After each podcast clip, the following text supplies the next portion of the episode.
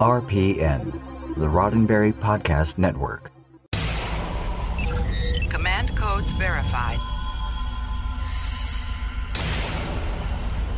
Priority 1 message from Starfleet coming in on secured channel.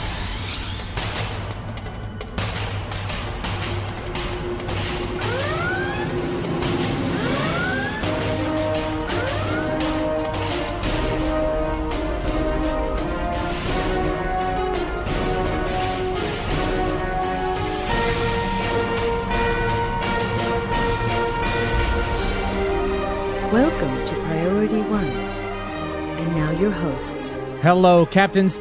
You're listening to episode 400 of Priority One, a Roddenberry Star Trek podcast, and your weekly report from the Star Trek multiverse, recorded live on Tuesday, February 12th, 2019, and available for download or streaming on Friday, February 15th at PriorityOnePodcast.com. I'm Elijah. I'm Kenna. And I'm Anthony. 400 episodes, and boy, do we have content to share with you. Kenna, why don't you tell us what we've got coming up? Well, this is a very special 400th episode of Priority One, so things are going to be a little different today. We are skipping Trek It Out this week to make way for all of the other awesome content that we have to share. To celebrate our 400th, we spent the day at Cryptic Studios in Los Gatos, California, talking to the development team behind Star Trek Online. We've got some great interviews with content designers, artists, and producers, including an exclusive announcement about new content you'll be seeing in games soon. We also sat down with Gameprint, the company that lets you 3D print your own ship from Star Trek Online. So stay tuned for all of that. But first, we're tackling the latest episode of Star Trek Discovery in our on screen segment.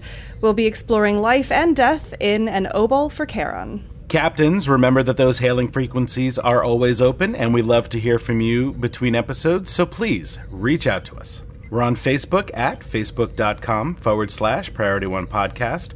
We're on Twitter and Instagram at Priority One Pod. You can even send us an email via incoming at PriorityOnePodcast.com. It's hard to believe, it's hard to think, it's hard to fathom that we are celebrating our 400th episode. That is over eight years of podcasting total. It's remarkable. And so much of that could not be possible without the support of listeners like our patrons, people who have offered financial contributions through various modes to Priority One, including our Kickstarters and Indiegogos back in the day, and now, of course, Patreon.com. By becoming a Patreon supporter, you're ensuring that we can continue to produce the quality content that you've come to expect from Priority One for 400 episodes. Whether it's on site content at a convention or visiting Cryptic Studios to bring you exclusive content from the game. Without the support of our patrons, none of it would be possible. It's their financial contributions that keep the lights on and keep us producing a show from week to week. Now, of course, we understand that a financial contribution may not be in the cards, but there are other ways that you can help support Priority One Podcast. I say it every week. When you see us post on social media, don't just like the post, be sure to share it. Spread the word that Priority One is providing weekly coverage of news from the Star Trek multiverse. Let your friends know that they can get that right here on the show. And we want to give a special thanks to new patrons Lassiter and SFC. So if you're wondering what you get for donating to Priority One, well, at $10 or more, patrons get early access to most, if not all, of our interviews from Cryptic Studios days before they go live to the public. And in fact, some of them are up now. But we have other content to share to all of our patrons, including the newly remastered cutscenes from Star Trek Online, and those we've shared to all of our patrons. Now, if you're listening to this episode on Friday, the 15th of February, then please don't forget that on Saturday, the 16th, we are having a party to celebrate our 400th episode and raise money for Extra Life's partnership with the Children's Miracle Network and the Philadelphia Children's Hospital. This is a 12 hour event starting at 1 p.m. Eastern. The Priority One team, along with the Armada, will be live on Twitch, Periscope, Facebook, YouTube, and we'll have giveaways from all of our friends like the Roddenberry Store, Star Trek Online, Gameprint, and others. Again, this is happening on Saturday, February 16th, starting at 1 p.m. Eastern. Come, have fun, play some Star Trek games, but most importantly, help us celebrate our 400th episode by donating to give children a fighting chance. Now, let's see what's on screen with special guest Al Captain Geko Rivera. On screen. Well, Captains, welcome to On Screen, where we dissect the latest episode of Star Trek. This week, Star Trek Discovery Season 2, Episode 4 An Obol for Charon. On Discovery, Pike is joined by his Enterprise shipmate number one. She passes Pike a clue to Spock's whereabouts before they part ways, and Pike heads to his ready room for a staff meeting.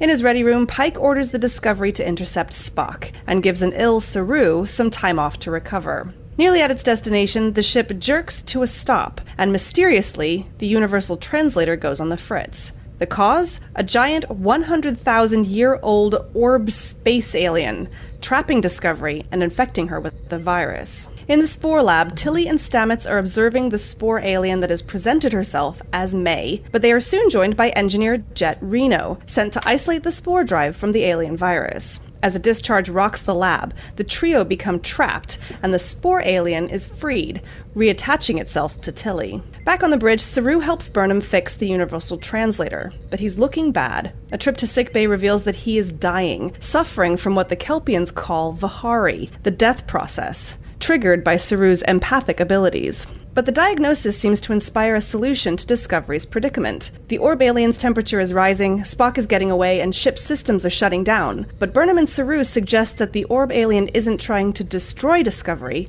it's trying to communicate with her. Pike agrees to lower shields and reroute power to communication, and Discovery is flooded with 100,000 years of experiences from the orb alien. Just before the creature dies, it throws Discovery clear of the explosion that would have torn the ship apart. Back in engineering, Tilly is being sedated by the symbiote May. Reno and Stamets use cowboy medicine to fix a neural transmitter to Tilly's head. The plan works, and May tells Stamets and Reno that she's a JahSepp, an alien civilization that lives in the mycelial network, and that Discovery is harming their home. When Reno tries to force May off of Tilly, it reacts by engulfing her, and Tilly is gone. In Saru's quarters, Saru looks terrible and asks Burnham to help him die by cutting off his ganglia. But before she can, the ganglia fall off on their own. The vahar'ai isn't the coming of death, but a Kelpian evolution. We leave Saru trying to adjust to life without his fear sensors and trying to come to grips about the lies his people have been told.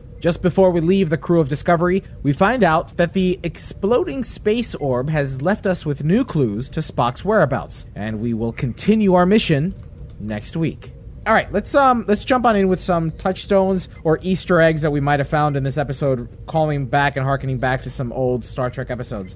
Uh, Al, do you uh, notice any Easter eggs or, or callbacks to older episodes of Star Trek in this episode?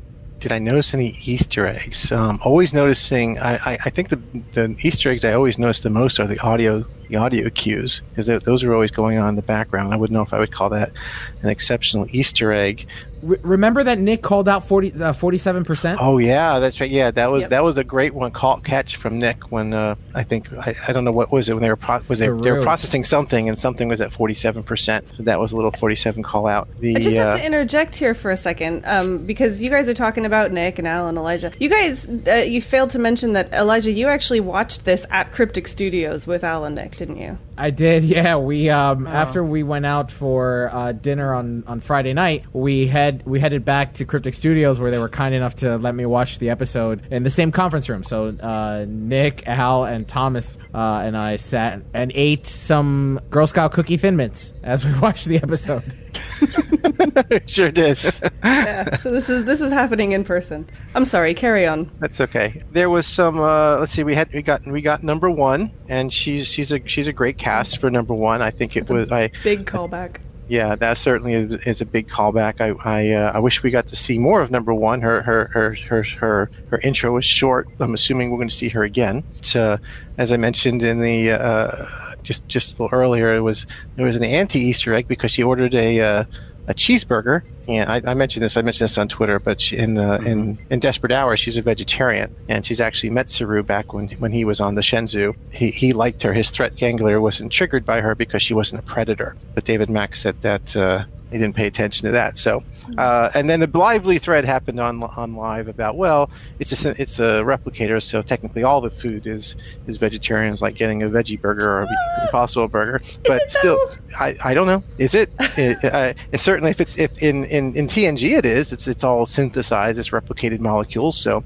I don't know if TOS and Discovery era. I assume it is because they replicate uniforms. We saw that sequence when it just generated a uniform. So I'm assuming the food is being generated the same way. Still, I think it's maybe technically correct, but I think it violates the spirit of it, of what he was trying to go for. I don't know. Did anyone catch any other Easter eggs? I wasn't really. Uh, I don't think I recall anything. Uh, I was trying to figure out when they were analyzing the. Um, the data they got from the spaceball. That's uh, it's, a, it's a spaceball. I don't know. Spaceball. I wonder if we'll see more Spaceballs in the Uh, future. I, wa- I was wanting to see if what they, when they were listening to the data, if, if I, I didn't recognize what they were talking about, if it was something new or something that I something obscure. So I'd like to go back and check to see what was uh, what were they uh, what were they listening to. It was about some war in the past or something. Right, right. I wanted to actually touch on um, number one because obviously she's the sort of biggest, you know, obvious focal point callback to a previous series of Star Trek. I I felt really disappointed by her appearance because I really thought that she like she was completely superfluous in this episode. Sadly, it was nice to see her. It was wonderful to see her. But um, one of Yeah. the common things that I've been complaining about this series is um, uh, the obscene amount of exposition that's going on. And she literally comes on to say four sentences of an explanation when uh, the the result of which was was that Pike gets. Um, Spock's warp signature. She absolutely did not need to be there for that. She had there was no point to her even Yeah, being she, here. she didn't. She and didn't was move the plot. She didn't move the plot forward. Yeah, she didn't move the plot forward. So it's it's. Um, I, I I would have liked to have, when she was introduced that she would have done something awesome, kind of like Jett Reno did, right? when we introduced Yeah. Jett Reno, she has Yeah. there's substance to why she's there. So I'm hoping they rectify that in the future. Yeah, I agree. A shout out to Shane Hoover, um, STO Shane. He calls out uh, Pike mentions Babel, and that isn't that an old TOS episode?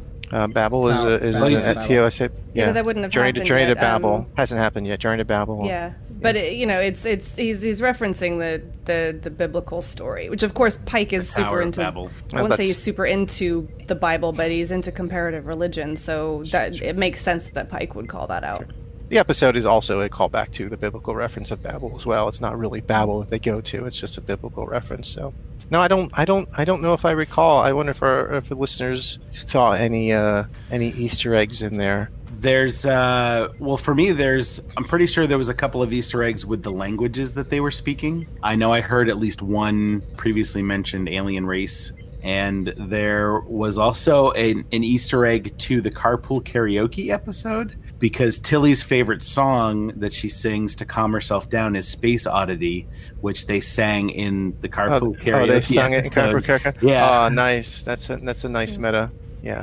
So let's get into some of the talking points. So Kenna, you already you just brought up uh, number one's lack of presence. To be you know to, to be honest, uh, and that disappointed me as well. Let's talk. A, let's let's talk a little bit about what goes on in engineering. Why don't we dive into that for a moment? Because a lot of things happen in this episode, right? You had what was going on on the bridge. You had what was going on with Saru. You had what was going on in engineering. I guess those three things, right? Yeah. I have, have to a say, question. yeah. Go ahead. Do they still have duct tape uh, in in the 23rd century? There's cer- there's there's certainly a, a good amount of pop culture references and colloquialisms in Discovery. I don't know. I guess they have duct tape in I mean, it's Like pretty 21st century. useful. I don't see why you'd get rid of it.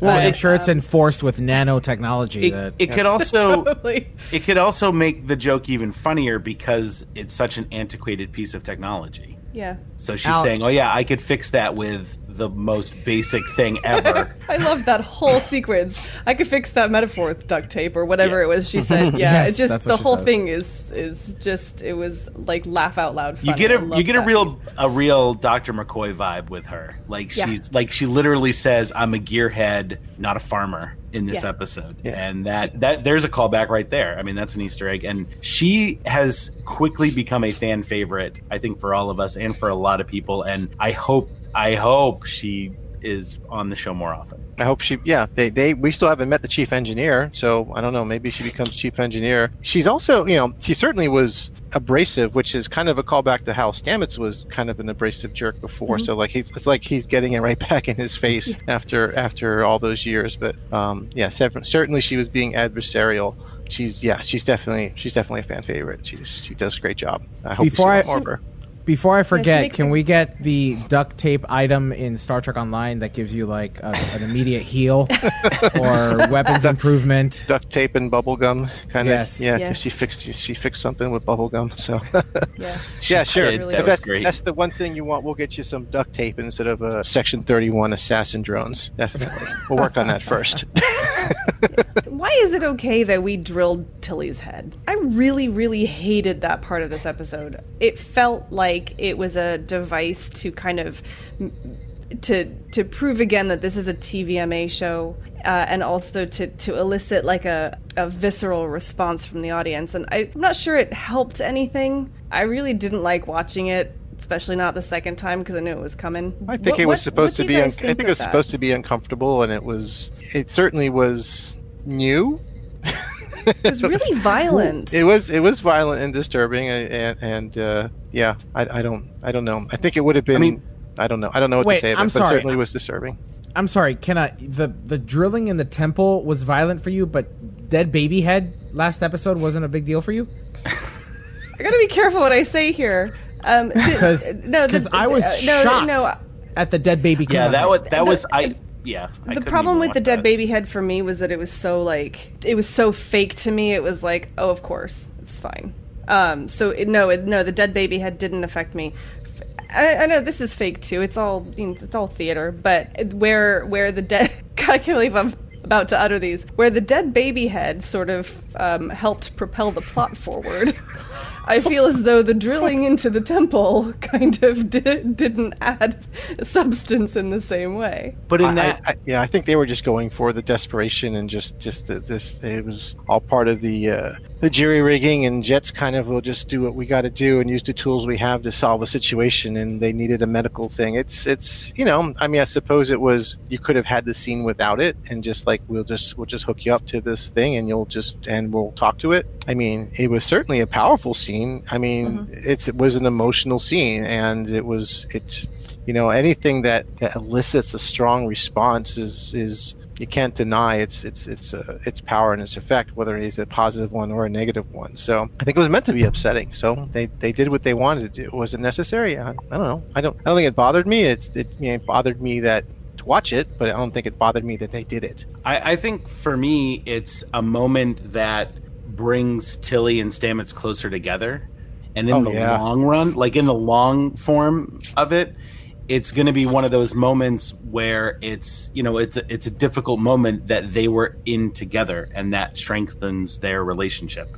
they have You know what I really mean? they have really So- bonded yeah they have really yeah, and. I I think that that I think that that's something positive that can come out of it in the future, and because that's in the end, like that's sometimes our favorite parts, or at least my favorite parts of the next generation, or especially Deep Space Nine and and even Voyager. When you're at the end of the show, at the end of this, at the end of the run of the show, and these characters know each other so well and have been through so much together, it's that camaraderie you know coming together that is fun to watch and i think we're getting to see these difficult moments that they have to that they have to go through and that in my mind makes it even more exciting that we get to take that difficult journey with them in some respects So it's um it's good that you actually brought that up because that kind of leads us into the other part of the episode where talking about relationships between characters and we get a really deep examination of Saru and Burnham's relationship through his illness and then ultimately when we see the scene where he asks her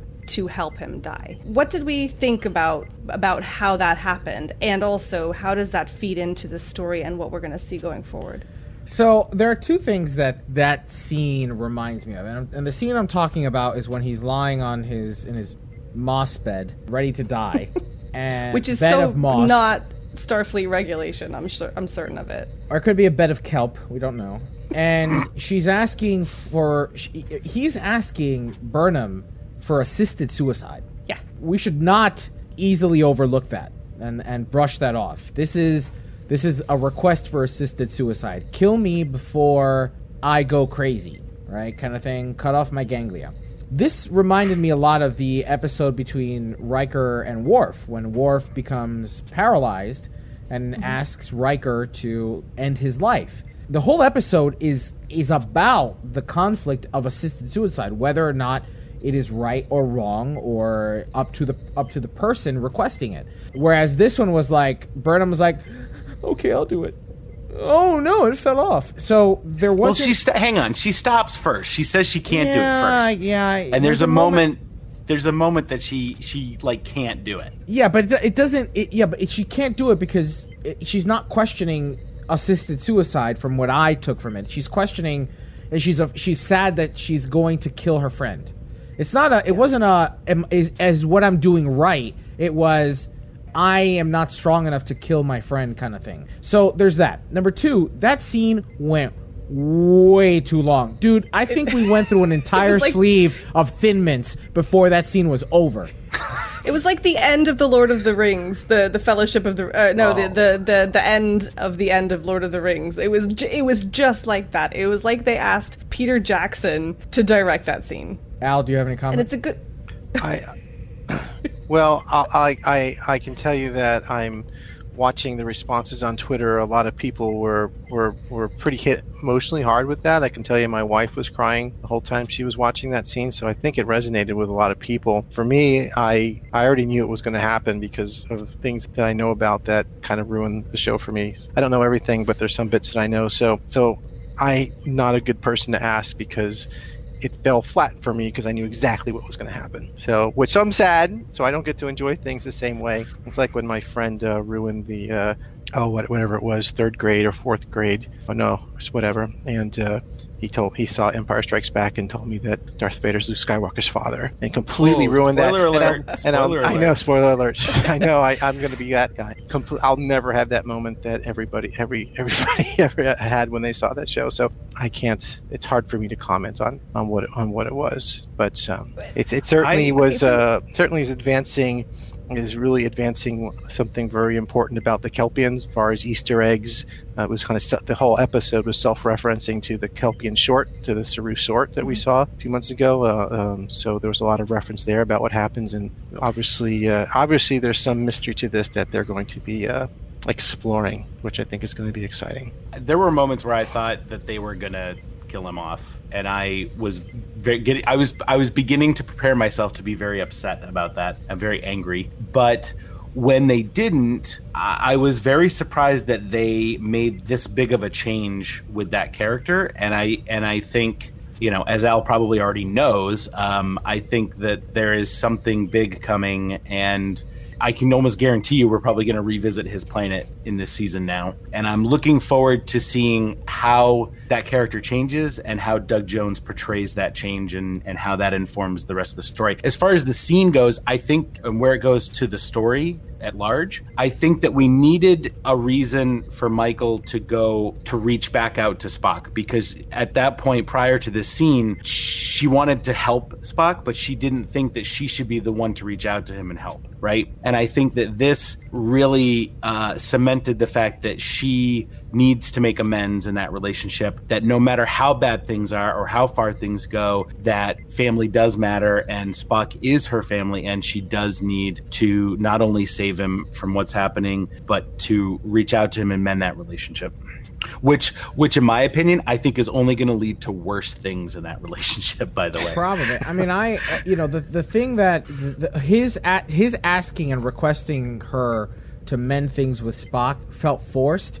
I felt that that scene between the two of them really should have stayed between the two of them. Like they are in fact siblings, um, or have become siblings. And so I kind of felt that the, the the moment he started, he said, "And go mend things with Spock." It just kind of felt that writing felt a little pushed to me. No, but no. but Because when think you're- that's- Yeah, yeah I, don't, I don't think so. Go on, go on, Anthony. I think you're going to say exactly what I'm going to say. When when you're when when you're close to death like and even you know ash tyler even says it in season one. He says you think of your regrets. And one of saru's regrets is that he at that moment when he thinks he's going to die he did not go he's he has not seen his sister. He is not been able to go back and see his sister because of the decisions he's made and he he knows michael burnham well enough that he sees that same conflict within her that because of the choices she has made she feels like she cannot go back to spock and that's why he is saying look i'm about to die i know how this feels i don't want you to feel like that and so he encourages her to mend that relationship Yeah,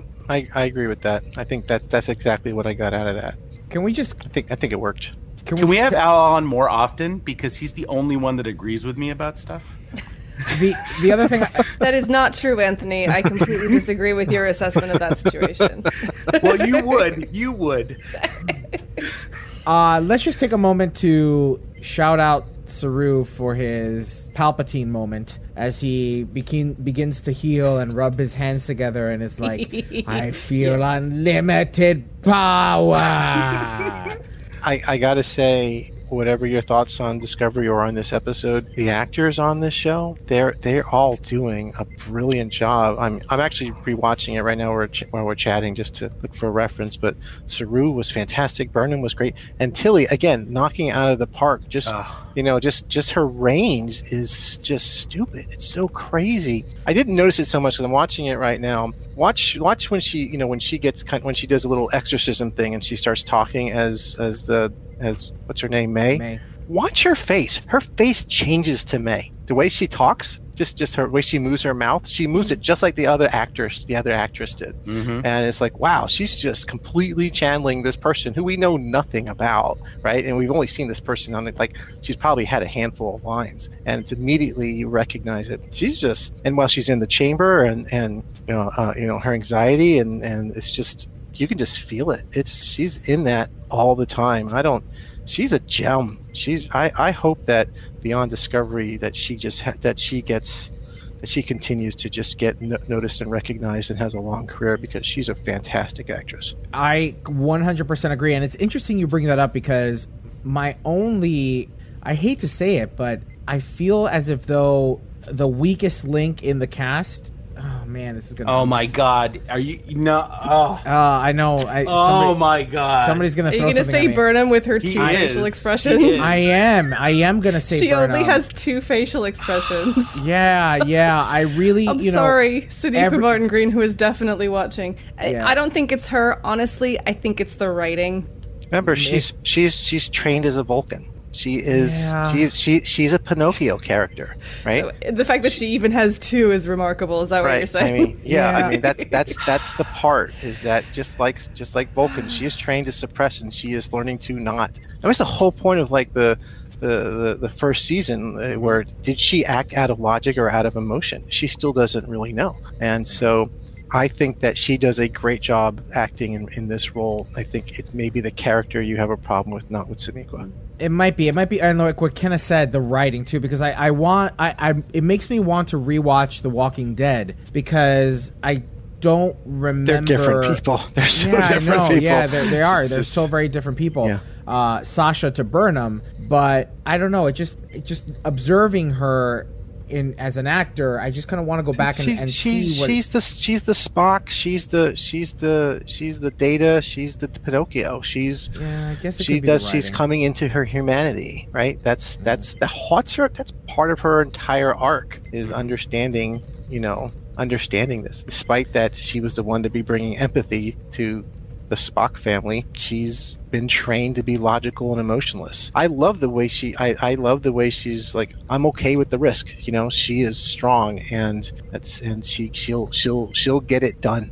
I, I, I like that get it done attitude, and then and then the juxtaposition where she's got to she's she's got to put down Saru, and she just can't, and she cries. You, I believed it, all right? So anyway, the cast is fantastic. I can't get enough of them.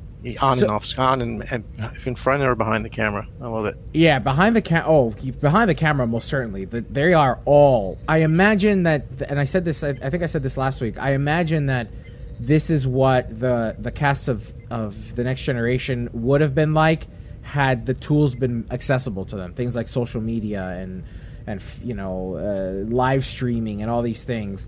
I I kind of get the sense that TNG would have been like this.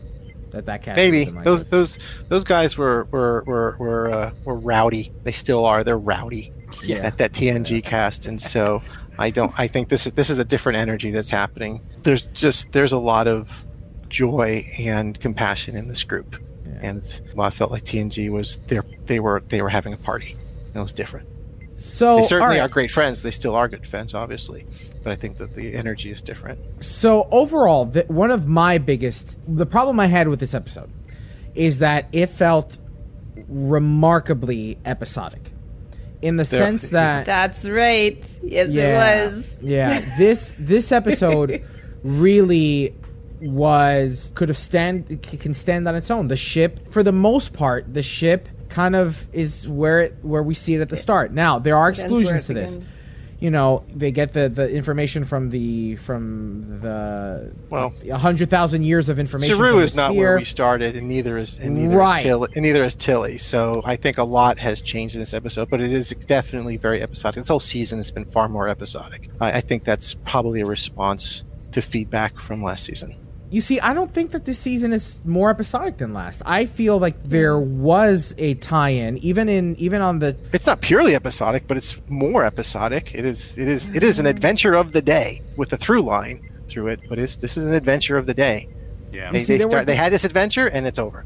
That's it. Right, right, and and I, they were doing so well with the first two episodes and connecting the red bursts with with what was happening and how it was propelling the story forward. I wish that this interaction with the planet wasn't somehow it was somehow was influenced by the red burst or the red. Angel. I think it will be.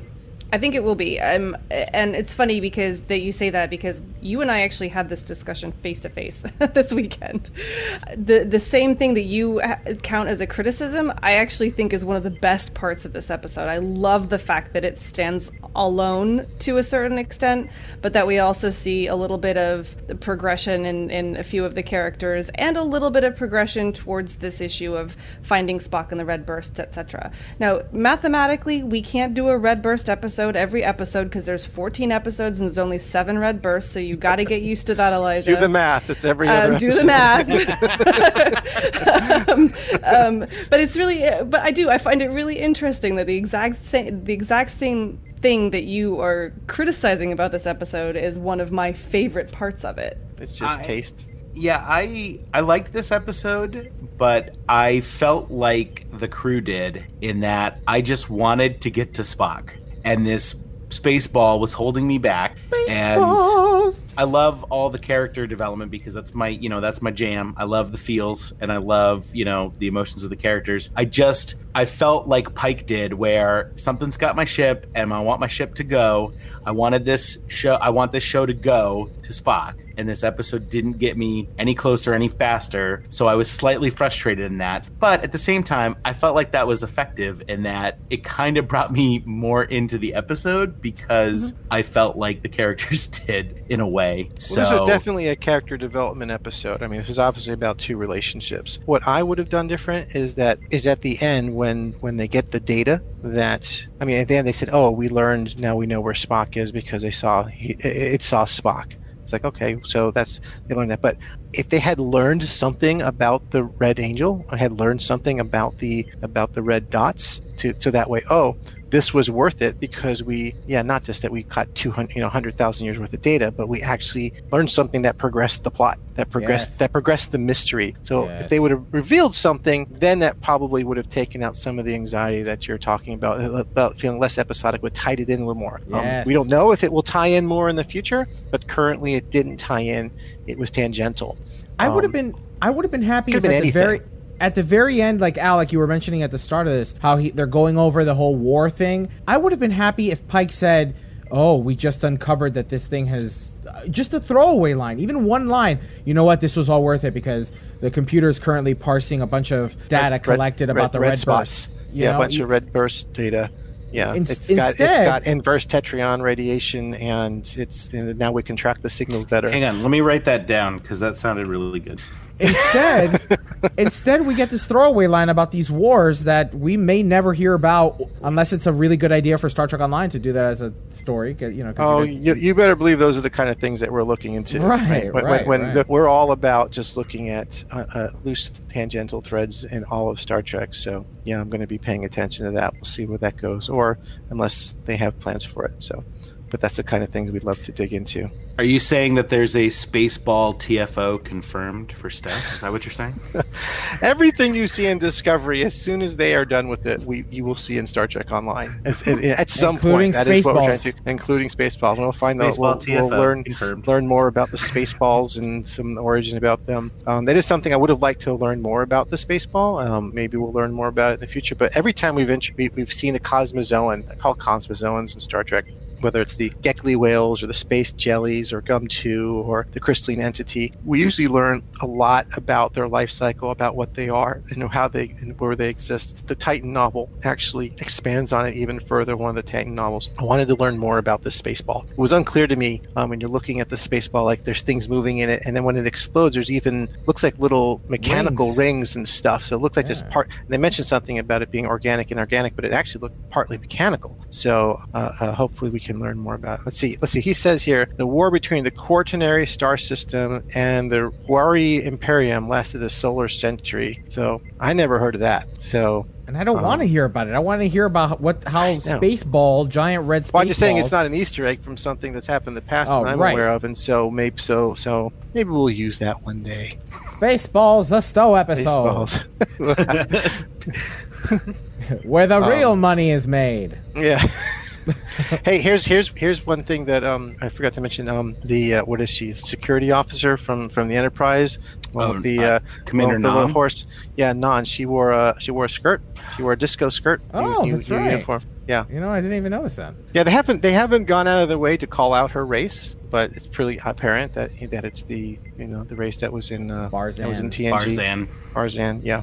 Uh, like to know what those things are if they're a breathing apparatus or something. They're just uh, they're born with um, permanently messed up teeth, so they have to wear a retainer for their entire lives. Is it the retainer? Is a giant space retainer? I just thought it was Yeah. like a horse, a horse thing, so you can like you know steer them Oh, it's like a like a bridle bit or something. well, That's what Well, it looks like. It looks like the thing you put in a horse's mouth. when I you mean, ride a they, horse. their their sense of direction is so bad. Even their wormholes can't get the other end right. Like you never know where you're going. Never know. That's yeah. There you go. That was great. Oh, Trekkies Oh, is love that joke. that was, I got that it. was- that- Thank you. Thank you. Well, Al, I want to thank you for joining us on the live recording of our 400th episode here on Priority One Podcast. Thanks for talking about Discovery with us. It's it's so awesome to have you here and take a you know deviate a little bit from what we usually talk with you about, which is Star Trek Online. So I think we covered you, that. I think we pretty much covered that a couple Yes, days ago. So I have nothing else that. to add. Yes, sir. Yes, point. sir. So thank you so very much, Al. We really appreciate it. Uh, it's, it's my pleasure. It's fun. I always I always uh, check in on you on uh, on Tuesdays. I said maybe I should say hi. I says nah, I'm just too tired, but I had nothing going on, so uh, I left work early today. had to go and get a uh, steroid shot in my hand, so I left work early because I was in pain. Oh, I had wow. to go to the doctor. So so lucky you. I got a steroid shot in my hand, so I'm so I'm well rested to join you, and it's always a pleasure. Well, thank you, Al. Thank you so much. That's it for this week's on screen. Now let's head to Cryptic Studios for some time with the developers of Star Trek Online. Security clearance level 3 or above is required to access files. This is Captain Benjamin Sisko. Authorization Sisko Alpha 1 Alpha. Logs accessed. And our next interview here at Cryptic Studios is with the ship design team and with concept artist Hector Ortiz. Now, before we get started, let's ask that everybody go around the table and introduce themselves so that we can put a voice to the name. Uh, I'm Donnie Versaja. I uh, am the newest member of the ship team. I started out on environment here at Cryptic and uh, moved to the ship team in October. Having a lot of fun with it. So, uh, and uh, yeah. I'm Thomas Marrone. I'm the lead ship and UI artist on the game, so I handle um, you know, I'm lead uh, ship artist, but I also oversee the UI art that's done for the game. Uh, I'm Ian Richards, and I'm a ship artist. All right, I'm Hector Ortiz. I'm concept artist. Great. So let's, um, you know, we've we've we've spoken to several of you over the course of uh, the last seven years. Yeah, it's been a while. it's been a while. Um, let's talk talk a little bit about the design process of a ship. You know what? I, I I'm more specifically curious now that we are celebrating Star Trek Online's ninth year. You know, there are a lot of Federation ships, things that we've seen before. My and please correct me if I'm wrong. I feel like you guys now need to really start getting creative, right? More and more, you know, opening the minds of players and Star Trek Online fans to to expose them to concepts that aren't not nece- are not necessarily canonical. So why don't you tell us about what it is now, what it's like now developing and designing a ship nine years into the game? Actually, this this whole uh, all the JJ movies, even the and the TV shows we're having right now, they help really a lot because uh, there's a thing about if you, you're in a video game, right, and you do the ships and people accept them, but if they see them on TV, actually, they for them they have more canon value. And then you can take uh, those things that are happening right now, those design cues, and I can start integrating those into into our game plus our stuff. And then from there we, we can get to, to new new things. Right. New things. Yeah, It's, it's not easy. It's not easy, but it's, it's actually doable. Now, Hector, do you like as you know as you watch something on on television or in a film, do you just take it upon yourself to draft up some kind of concept to then present to the rest of the team and be like, "Let's do the ship." Sometimes I have an idea, a clear idea, but most of the time it's it's uh, it, it start as a group effort. We, we sit and we, we decide which I, I present them. I don't know even how many my, how many sketches, and we decide what, what what parts we like of the shape, and then we assemble the shape. Sometimes we have uh, one shots that you I just go ahead with one design and we just work with it as we go along. Maybe. But uh, usually it's a team effort. Yeah. Yeah, and we'll come at it with generally an idea of, oh, we're going to make a 2410 version of the the Shepard class seen in Discovery, right? And that we just announced that today, actually. So we'll start there with some parameter. Oh, it has to be a battle cruiser, it has to be a carrier, you know, et cetera. And then um, from that sort of outline in general of what the it needs to do in the game, then then Hector will start on it and do a bunch of sketches, and then start refining the concepts um, from from there. Now, Donna, you, you mentioned earlier that you went from environment now to ship. What's that transition been like for you? Uh, it's been uh, pretty good. Um, I, um, I mean, I, I started. You're asking while his new boss is sitting right next to you. it's awful.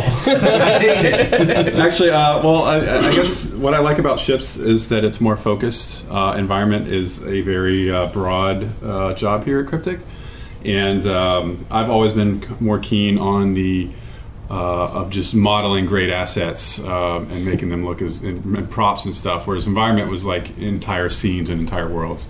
Uh, which is fun, but I prefer the more focused uh, tasks of, of making ships. I get to spend, you know, rather than spending six weeks doing a billion things for environments, I get to spend, you know, two or three weeks doing one thing.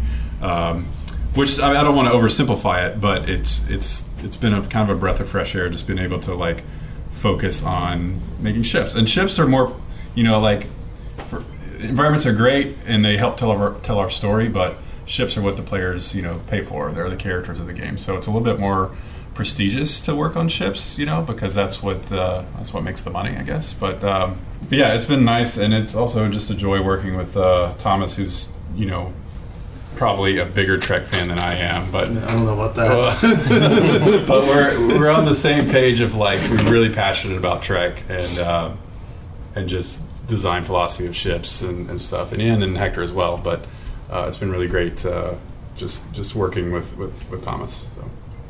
So. Now, Ian, you've been with the team for how long now? Mm, almost Seven- eight, seven and a half years. seven and a half years. Yeah, seven and a half or so. How how is it for you now? You know, after having how many ships is it now? Over six Uh, I'm hundred. at a, yeah, the game I think we're like 500, yeah. including like fleet ships and Yeah, stuff like right, that. right, but I've made 185 ships, include like with unique geometry. Right. So yeah, It's a lot. So it's a lot. when designing, so uh, you know, of course, Hector talks about uh, and works with creating the concept art. Is it usually one person gets a ship or does one ship bounce between the team in development? It's always been one, as far as I have been around. Um, very rarely will something happen. If someone goes on vacation or someone gets sick or whatever, someone's needed for some other part of the project, then sometimes someone will pick up the reins on a ship. But that's very rare, I'd say. So yeah, usually it's from from start to finish. Once the the ship is ready to go, it's just one person.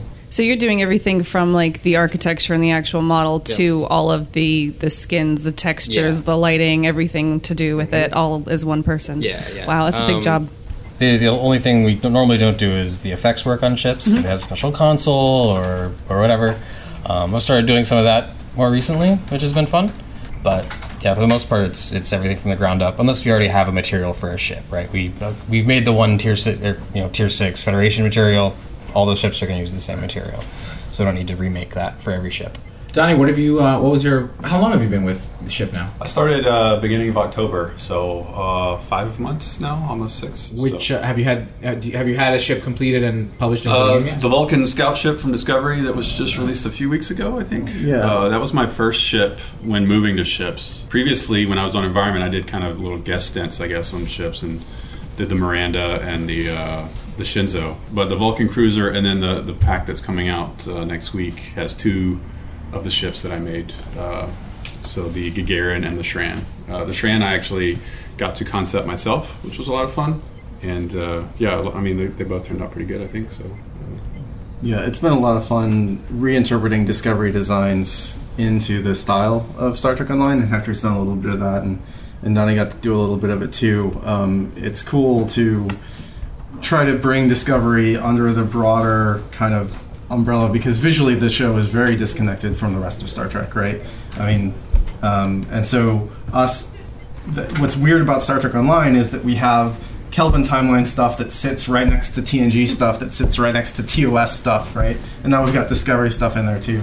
So uh, finding ways to aesthetically tie all that stuff together and make it feel like it does come from the same universe has been challenging, but um, but we really enjoyed doing that, and I think the, the fans respond to it uh, pretty well. Um, actually, Ian, this was going back to something that you mentioned about the effects on the ship. So it surprised me a little bit that that's not part of the actual ship design. It sounds like somebody else works that. So if you have, um, you know, ship effects, how does that dovetail in with what you guys do? Are they tailored? Are they for every ship, or um, or how how does it work for the the person who's developing that effect? Right. If that makes Um, sense. So the reason that we, we don't generally do that is because it's a very usually a very dis- different discipline. Mhm. As much of a difference as a content designer is a systems designer. They have some of the same shared skills. You know, like I know how to use Photoshop. So does so do effects artists, right? But a lot of the intricacies and the details of it aren't really the same, and they don't really share systems. So it's just a totally different skill set to do the same thing. Um, sometimes ships share effects, like an engine trail is pretty much the same from ship to ship. Every now and then we'll make a variation, but then it's just a variation. You know, some ships um, have, have they, they look like a big variation, but it's actually just a texture swap. Whereas it comes to console powers and things like that, it's they're usually tailored to the ship. And sometimes there's a version for the specific ship it was made for. If that power can be used on a different ship, then we might make a variation of that. Like the sticks is an example of that. You use the power on the ship, it plays a special effect on the ship, there's a minor variation that plays on any other ship you use the console on. Um, so, but yeah, it's just it's a different skill set. It's just something I've been kind of just enjoyed doing here and there. I've been doing it kind of for fun as a hobby for years, even before I started working at Cryptic. So it was kind of a nice transition to be able to do a little bit of both, and it's it's helped with the feeling of ownership over a whole ship. You know, getting to sit down with the designer and actually be like, all right, what's this thing going to do? It's not just going to shoot a laser beam. It's going to do something cooler.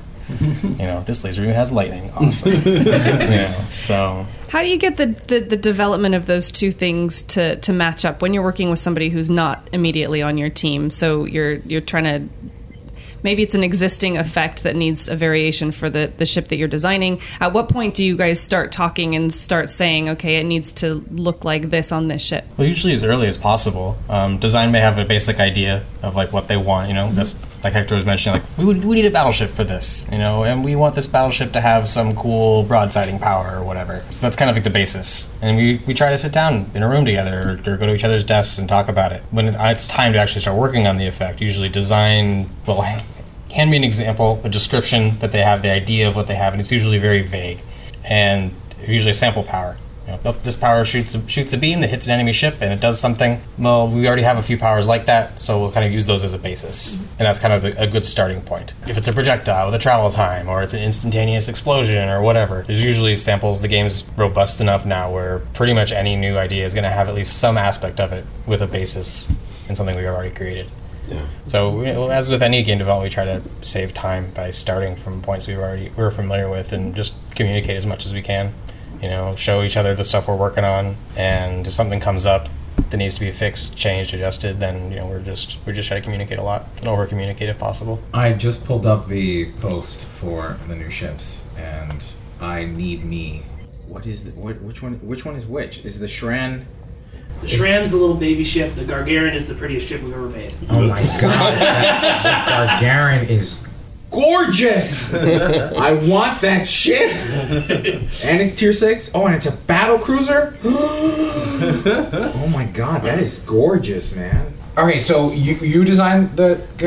Hector designed it um, with input from all of us, um, and then I I modeled mean, it's it. mainly Hector. Let's be real. yeah, I mean that's one where we all sat in a room and we all said what we liked and didn't like, Right, and, right. and we all kind of came up to a on a consensus. And uh, I mean, there's also Bill, our art director, who's you know kind of got a final say in everything too. So yeah, Hector designed that, uh, and then I modeled it, uh, and we used our 2409 texture set for it. Okay, Hector, talk to me about the design of the ship because you know we, we've when, when talking with you all over the years, we've spoken about how every Federation ships in particular have a sort of uh, sort of form factor, right? A, a familiarity to them. This one certainly has it, and yet, man, she's sleek. I'm loving the ship. Tell me more about it. Tell me about you know So- the iterations and, and your inspiration. Actually, the, that one, the, the full lower section, the whole, uh, I did it more or less thinking of the Discovery. Discovery shapes, it's like this triangle, big triangle thing. The thing is that we had to take some cues to make that shape. To make, had to make some cues from the Discovery ship. What was the name of that ship? The Shepard. The Shepard. That's the Shepard. It's a T6 uh, Shepard. Yes, exactly.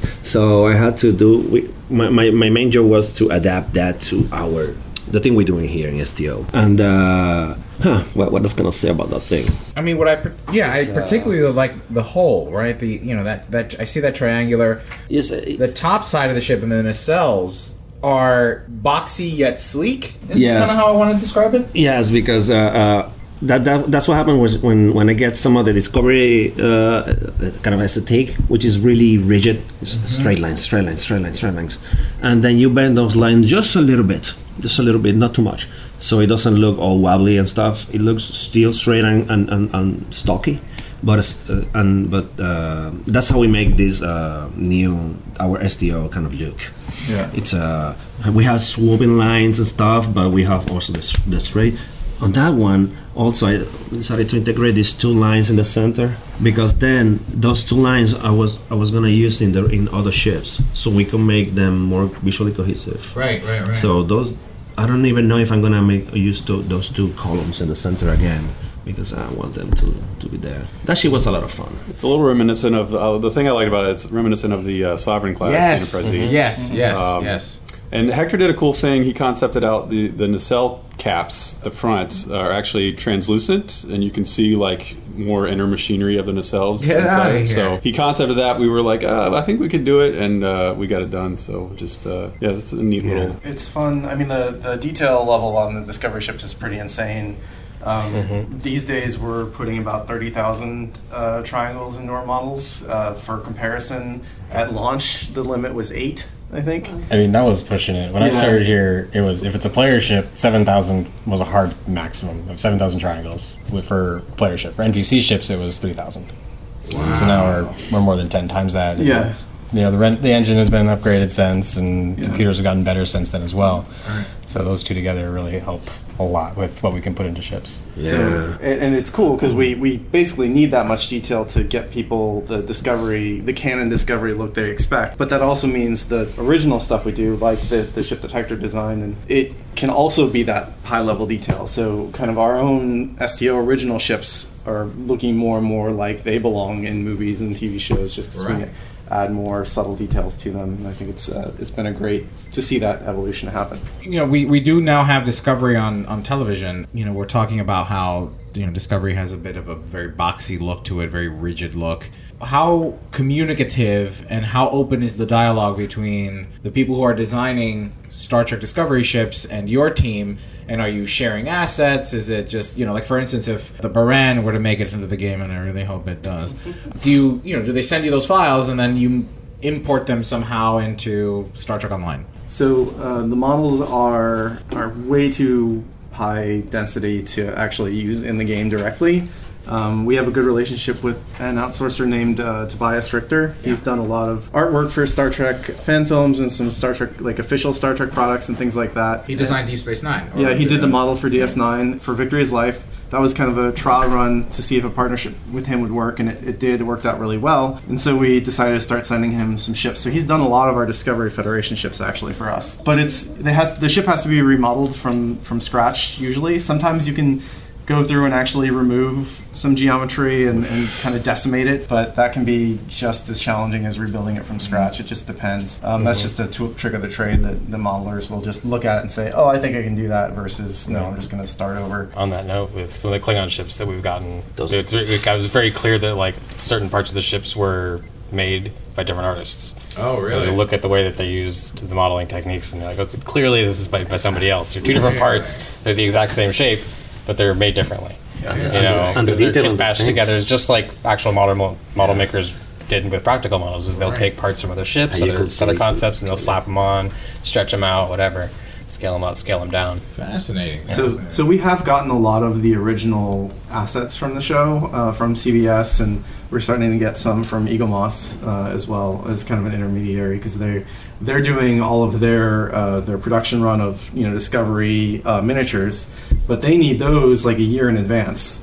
So they're getting a lot of their assets even before the ship shows up on TV.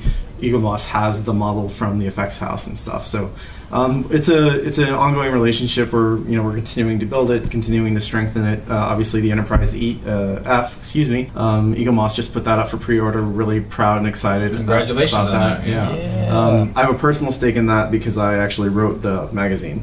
So like Oh, the, the nice. article uh, that comes with it, um, I put that together for them.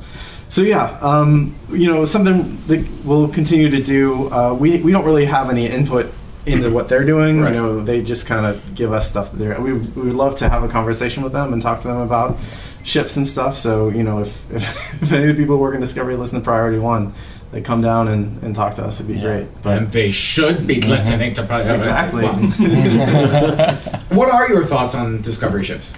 I feel like on some of them I can see the our influence on them for sure. The what influence? on, on our influence, Oh, our, right. our own designs. I can see I can see elements of them here and there, kind of inspiring some variation, right? But I like that they're they're giving us new templates of ships. They're giving new platform, new arrangements of parts that we're familiar with, um, and I like that they're they're adding more to the to the universe. Honestly, um, even if I don't like some of the ships, you know, there are more, Right. and that's better. Um, than, than just sticking with the exact same things we've seen before. You know, I'm glad that, that we aren't just seeing perfect replicas of stuff we've seen in the past because you know the the future is now, even if it's in the past. The future is in the past. Do you ever get to a point because I know that there's um, there's a certain sort of cachet to putting a canon Star Trek ship into Star Trek Online. Do you ever get to a point where you're kind of like, uh, we need to sort of eke these out because we're running out of canon ships? Um, and of course, the follow-on question is, do do you feel a bit better now that we've got actual Star Trek in production that you're getting more to to choose from in that way? Yeah, I mean, uh, Discovery coming out definitely was really helpful for us because we were running it. We're starting to like, I don't know, we can do the Springfield from Wolf three five nine or something, and everybody's like, what? Like, it's like one or two people on the team know what that is, and that's never good. So we want we want people to be able to fly ships they're excited about, obviously, and and having Discovery on the air and having Discovery, frankly, in the first two episodes have like over a dozen, two dozen new ships Yeah. between the Federation and Klingon fleets. So that's pretty incredible, and that that really has been great for us. It's also, you know, like they were just saying, our, our launch ships were like 7,000 triangles. So there's still a lot of opportunity for us to go back and, and upres some of those older ships. Um, I mean, I, the, my first ship that I did for the team was, when I was on Environment, was the Reliant, or the Miranda class. And that was an example of that, taking a, a launch ship, air ship, and then, you know, making a more accurate version. So there's still, you know, there's still other ships in our game that are canon that we haven't touched in years. And Yeah.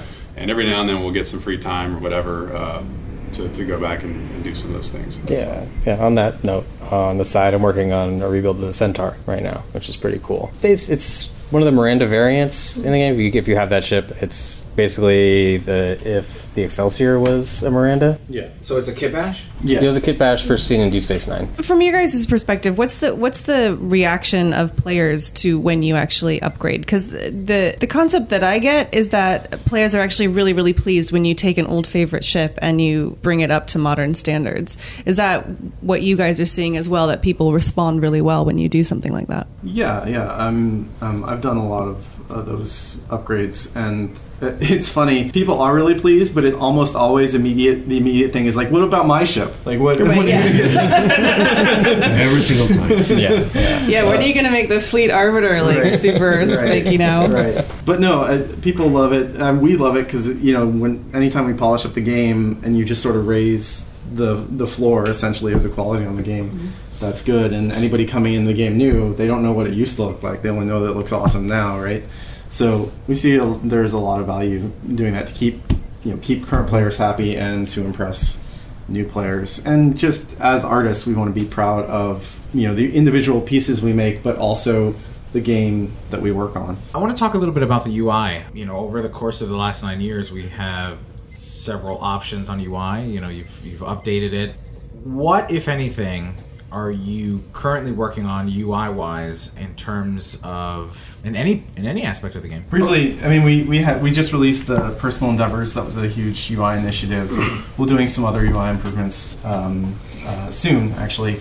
But yeah, Joe can go more into that. Um, and she's a she's was a great hire and a great addition to the team. So I'm really excited to see what she's going to come up with. Great. So, what about KDF? We have a community question, another one from Just Bun One. Discovery Klingon content. Will KDF players uh, or KDF aligned Romulans get to see fresh new ships and gear from the ongoing Discovery series? Yes. I mean, we're with the new pack. There's a Right. couple, right? There's the Bird of Prey and the Coog. Yeah. Um, which are two very cool ships, and Yeah. I'm sure there'll be more. Yeah. Do you equally share the load of designing Klingon ships, or is it like who? All right, let me ask. Let me ask this question: Who gets excited to create Klingon ships? Oh, I do. I love Yeah. making Klingon ships. I'm Yeah. about it. Yeah, They're they're super, super- fun. They're super. They're super hard to design. They're Oh, hard. yeah? They're definitely hard. Extremely Can you, hard. can you talk a little bit about that, Hector? It's just brutal.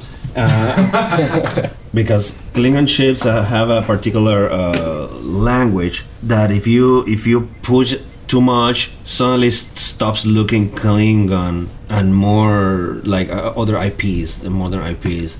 So so it's, it's difficult. Also, if you do a little bit a, a little things here and there, suddenly it starts looking a little bit a little bit more Romulan because of the wings and stuff like that. Klingon ships should look like weapons like like hand weapons. That's the way I see it. Like, uh, it's a mix between animals and, and, and blunt weapons or, or edge blades, something like that. And their shape are very particularly like a T T shaped ships. And there's no not too much room to go from there. If I do something else, suddenly it doesn't look like, like a Klingon ship anymore. Now, but what about the design from Discovery, though? Right, because those took a those turn took a real Yes, real far departure from what we what we've known. Well, those ships are more like, if, you- if you break it down visually, they're more cathedrals. They're more uh, buildings that fly. They're not actually. They don't look like ships. Right. And I wonder where where do they want to go with this with this uh, language they have right now? Mm-hmm. Because yes, they're ships, but they're more architectural. Nowhere. I mean, in the Right. in the recent Discovery episode, they they showed the D7 and Right. said, you know, we're doing this now. So No, no, there has to there has to be some, some kind of reason. It's like in art in, in, in, in, in art. You have the Rococo, which is really abundant, really tons of filigree here and there, and then suddenly boom, it's like Art Nouveau, and then you have Art Deco. Right. Art Nouveau was really it's really everything Celtic, you know, and, and then Deco came on like blah, everything straight now. Right, right. Something happened in between that. I mean, what happened between Art Deco and Art Nouveau? Yeah. Same things happened to Klingons, right? They had a huge cultural shift, brand new ships. You know, No, we, we saw their all those ships warp in. They're all very different, Suddenly- which I feel really pushed the whole. All the houses are very different. Their cultures have been different long enough to design their own ships or, or make variations of their own ships that are different, right? And then so then now they're is, being they're, it's being re-centralized into a new design element, which is what we know are more familiar with Klingon ships. Yeah, suddenly they, maybe they don't have the same resources. Maybe Mm-hmm. it, this this kind of ship is gonna be seen as decadent or something like that, and we have to to, to, to streamline it. Maybe the, we don't the have the Klingon money. Empire got a new art director. well, I mean, if you Was historically, if you think of it as like Tsarist Russia versus Soviet Russia, Oh, yes. right, Right. right. There you go. That's I think that could be a really Brutalistic Yeah. versus the oh, that right, beautiful. very modular, very like we need to we need to build you know 200 D7s, so they're going to be as simple as possible. Right. No one's hand carving the walls anymore. Right. Uh, this is why I can see the, the this thing as, as solid as something that can happen. Yeah. It just even the sizes, the, the Klingon ships are immense right now. I Oh, had to cut on that. That's probably the, been one of the most challenging things with putting Discovery ships in the game is the scales are so wildly different from the existing Star Trek lineup that it really it's sort of out of place to an extent. Uh, with the sarcophagus ship being, you know, like four thousand meters long or something like that, and uh, Canon, yeah. and going down, and it's and even the Discovery um, uh, herself is like s- longer than the Sovereign class, or about Yeah, it's like as long. 720 something meters but it, but it only has like 100 people on it. So it's just a it's just a really like if you put all of the Star Trek ships in order chronologically, now you have this really weird scale variation in the middle there. You know, like Enterprise is small, Discovery is huge, TOS is small. You know, you go go mm-hmm. forward from there. So You've done that, haven't you? You have a chart of that, don't you? Oh, yeah. Yeah. You guys have, yeah. And correct me if I'm wrong, but you you make some adjustments in game for practicality's sake, don't you? If it, it's not going to be exactly exactly. We actually try not to as much as we can. The, the enter, like we thought about when we put the Enterprise J in the game, making it smaller, but That's then the we one I was thinking of, Yeah, yeah. but then we sort of realized like, but that's why people like it. That's why people would want to fly it is that it's giant. It's gigantic. And so we we ran tests like, okay, can you fly this ship in the breach? And it is theoretically possible to fly the Enterprise J in the breach. And like, all right, that was actually that was the actual test. I remember. yeah, no, I did that. I, and I I had a thing where it's like I had five versions that were, you know, this is 100%, this is 75%, 80%, whatever. Can you size. breach it? And so, but it went in the right size. I mean, we do uh, we scale uh, our stations up quite a bit. So uh, DS9 is a lot bigger than it is canonically, and some of that is just because it does feel weird to have a ship like the Enterprise J or even some of our larger like command battle cruisers and stuff.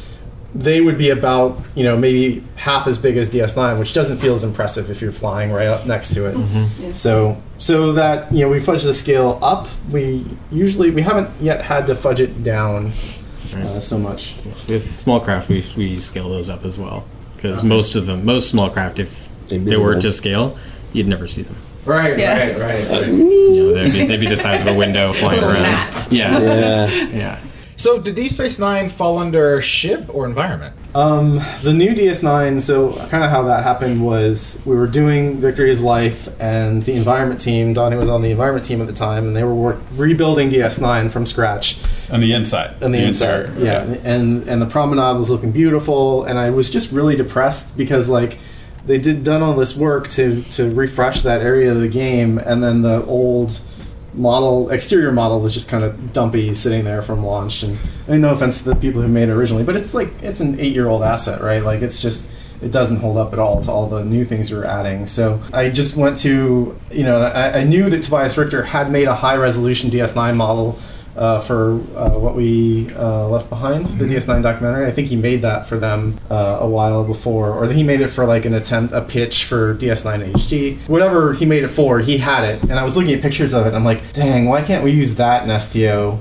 And then I realized, like, oh, well, if we bake, if we actually used it as a, a bake, we could. Like, we could take the high detail and bake it down to a game resolution model.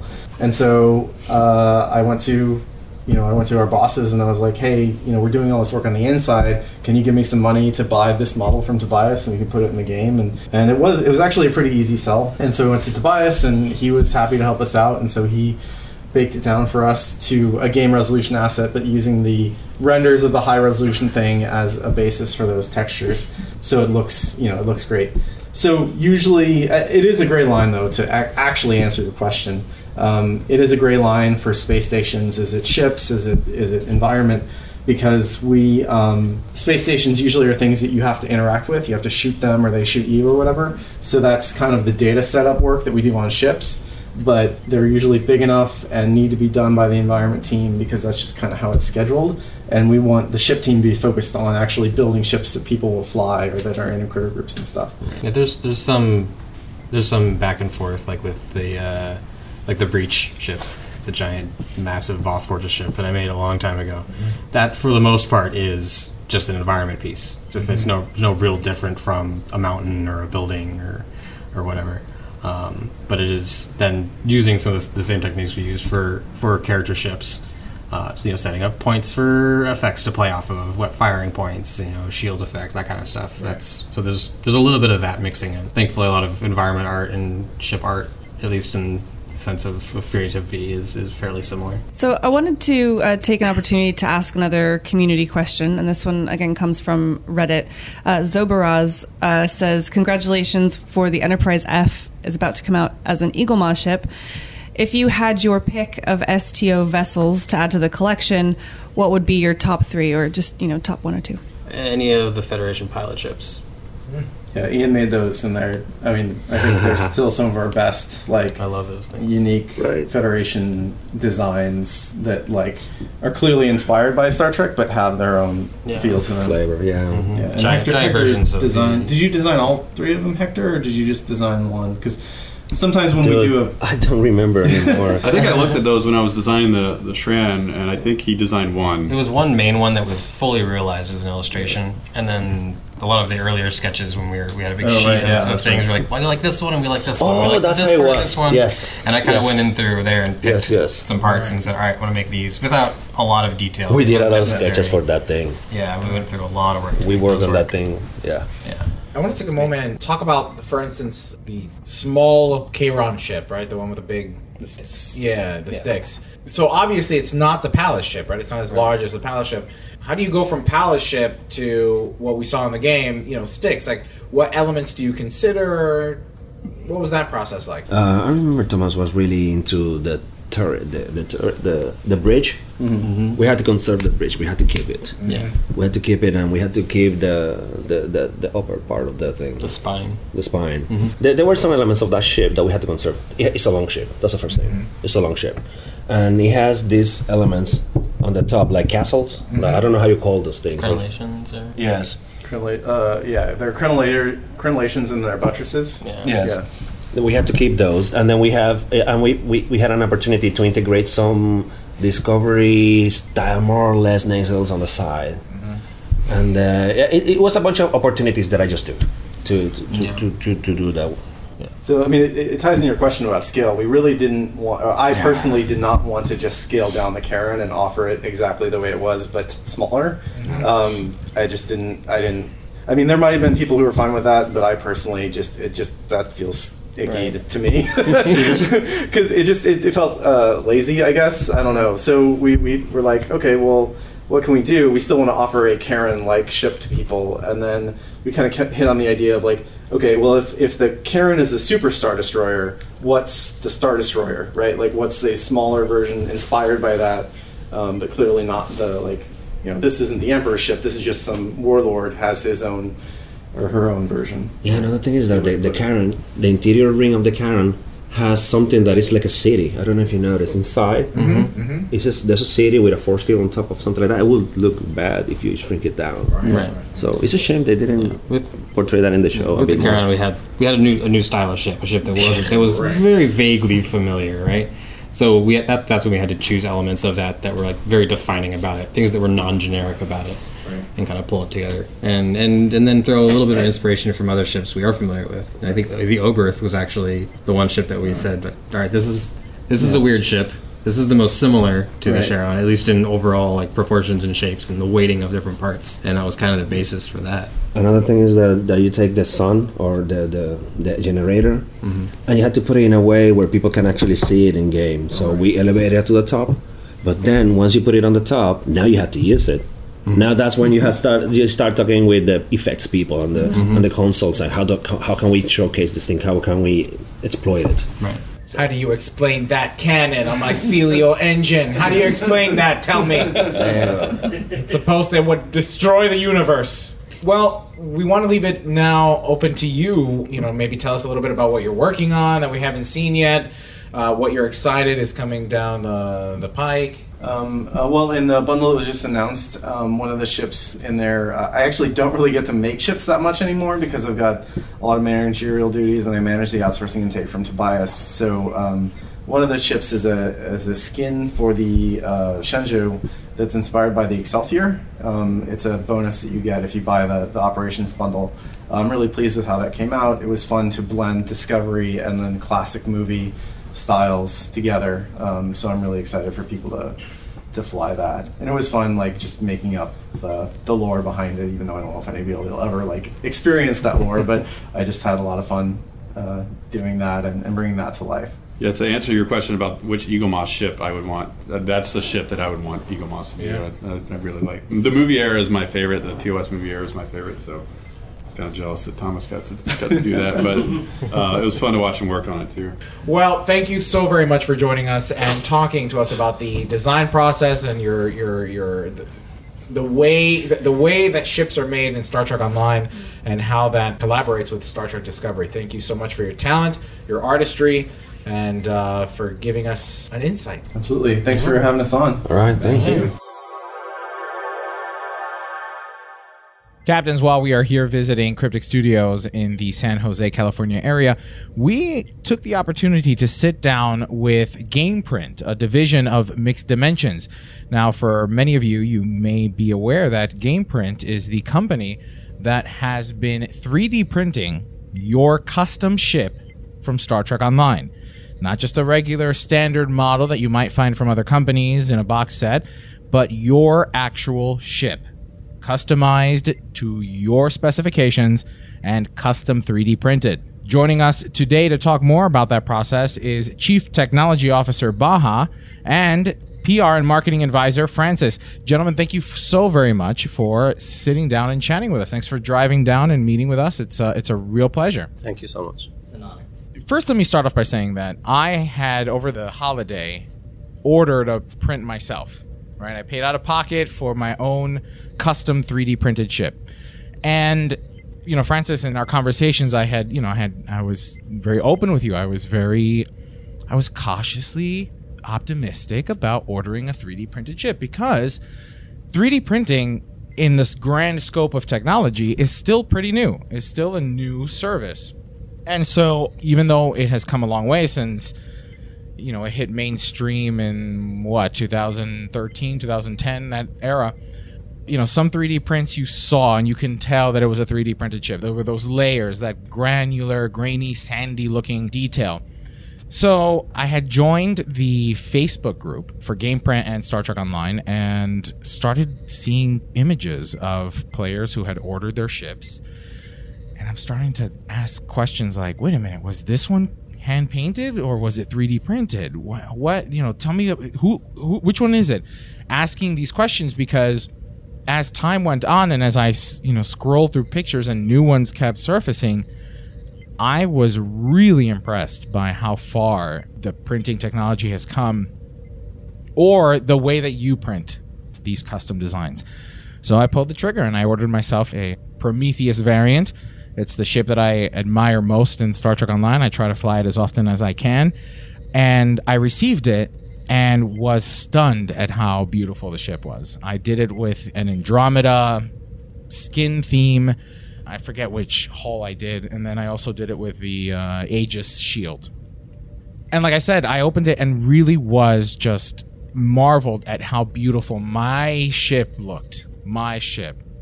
So we, we're now taking this opportunity because we were in the area. You, your company is in the Bay Area here in California. So we decided to take this opportunity to sit down and chat with you and just get to know you and the company behind this great service. Honestly, I have to say it's just really impressive, and I really got the biggest bang for my buck in ordering this 3D printed chip. So, first, Baha, why don't you tell us a little bit about the history of the company? Where did it start from? How did you decide you wanted to start working with game companies? And uh, yeah, let's start there. So Mixed Dimensions actually started in 2013 with, with the mission to make the process of taking a digital file into a physical object really seamless. Because if you look at 3D printing, it's very challenging to take any 3D file and then print it due to the way that 3D file is actually structured. So most of the 3D files are actually structured to be displayed and not to be printed. And when you try to take any 3D file and you try to hit it on a printer, then you get into all these constraints of physical material, the printing process, stuff like that. So the mission of the company is to make that process streamlined, easy, and we started building the technology around all of that. How we can actually guarantee that if you have a 3D file, that it will print and it will print nicely. Um, so we started with that mission. We developed the technology behind all of that, and then we realized that there is uh, a huge gap in, in the gaming space. Uh, as as you can see, so we're gamers as well, and when you want to get something out of gaming, so the way content is being created in the games are designed to strip out everything that make makes it slow. So the content is optimized to be displayed on the screen and not optimized to be 3D printed. Right. So it makes it the most challenging to print, and the, the technology that we developed make make it really seamless and easy to take a 3D file and then print it. So we had that vision of when you are in a game, you're actually contributing by creating your own custom ship, you're creating your own personalized character. Some games allow you to create content as well. And in the reality, when you go out and you want to own that, you can't. Simply, you can't. That thing doesn't exist. Right, right. Um, and this is what we wanted to achieve with GamePrint is give you the ability to own what you actually created, what you what you actually admire within the game. Not something that a third party decided that this is what the whole gamers community would would uh, Mhm. like, Right, rather right. than we want to enable the gamers to make that choice, Right. to select what exactly they want, and to be able to own that, not um, Not a cookie be- cutter being ship, yeah right. exactly, not being restricted. Now, something. so you met, you talked about the um, you know the, the difference between the game render, you know how it is optimized for video gaming, when dealing with something like Star Trek Online and how customizable Star Trek Online is with your ship. It, we you know we we use the term ship playing ship Barbie. No, no, Uh, Space Barbie. oh, Space Barbie. I'm Space sorry, Barbie. Space Barbie. Yeah. It's a big part of the game, It Elijah. is a big part of the game. it is. Um, what is the hurdle that you face with converting a custom ship into the 3D print? Yeah. So when we actually started with with the integration, so we didn't expect that huge amount of variety of ships to to be coming our way. So um, w- before we launched, we actually tested on a number of ships. It went well. Everything was going well. When we started the first, I think one or two batches, we faced issues with coloring at the beginning uh, due to the textures not reflecting the actual light on the ship. So Mhm. the way that the, the 3D object is designed, you have the textures and then the light is reflected. So the reference image you see is actually having the light on it. Right. So that doesn't actually get into the actual physical object because what we get is only the, um, the 3D model and the textures. Right. We don't get the light effects. Right. And lighting does quite a bit. Yeah, and some chips actually have so much effects from light that it, it it's completely a dramatic different Oh, wow. when you Yeah. come come and compare it with with the 3D model. So that that was one of the challenges that we faced and and we're continuously doing research on how to improve things. So this is one of the things that we improved over time. Also, um, some some ships um, we saw um, thickness issues, so we solved that as well. Um, Do you mean in uh, thickness of the parts? Because some of the Yeah. pieces can be pretty delicate. yeah, yeah, yeah, yeah, yeah. So, um, but we as a company, we're, we're very committed to making sure that any customer is really satisfied. Mhm. So it's not like you just order and that's it. You get what you get. No, it's it's it's the fact that we really strive to make sure that everyone is satisfied. So even if someone has is having issues with their ship, we're really committed to make sure that it's it's going in, in, in the right direction. you know, one of the reasons why I pulled the trigger and then later on also reached out to your company was because of how attentive you seem to be with the community. I had joined, you know, around the time that I purchased my ship in November, I had already joined the Facebook group. And again, I as I mentioned earlier, kind of watching people show their ships and then i saw your interaction with some of the players who either you know the nacelle snapped off you know because it fell off a stand or damaged in shipping i remember one player who had gone through uh, horrible life trauma and you were there to support those players you were there to support those clients those customers so your attentiveness to the community is actually uh, was really refreshing it, it wasn't I didn't feel like you were a company that was just printing ships and okay, that's it. That's it. This is your ship. Too bad, you know. Again, that was really refreshing to see how attentive you are to your clients and, and it's great because I think that that trust goes a long way. Goes a long, long way, especially for a process that you, like you mentioned earlier, is ongoing. You know, you're always developing and improving the technologies. So kudos to you. That, that's that's great, and that's no, that's fantastic. So when the partnership with Star Trek Online first launched, there were several options. You could do, if I remember correctly, you could do a 3D print with color. You could do without color. You can do it primed. You can do it in solid colors. And then the creme de la creme was the, the custom paint job.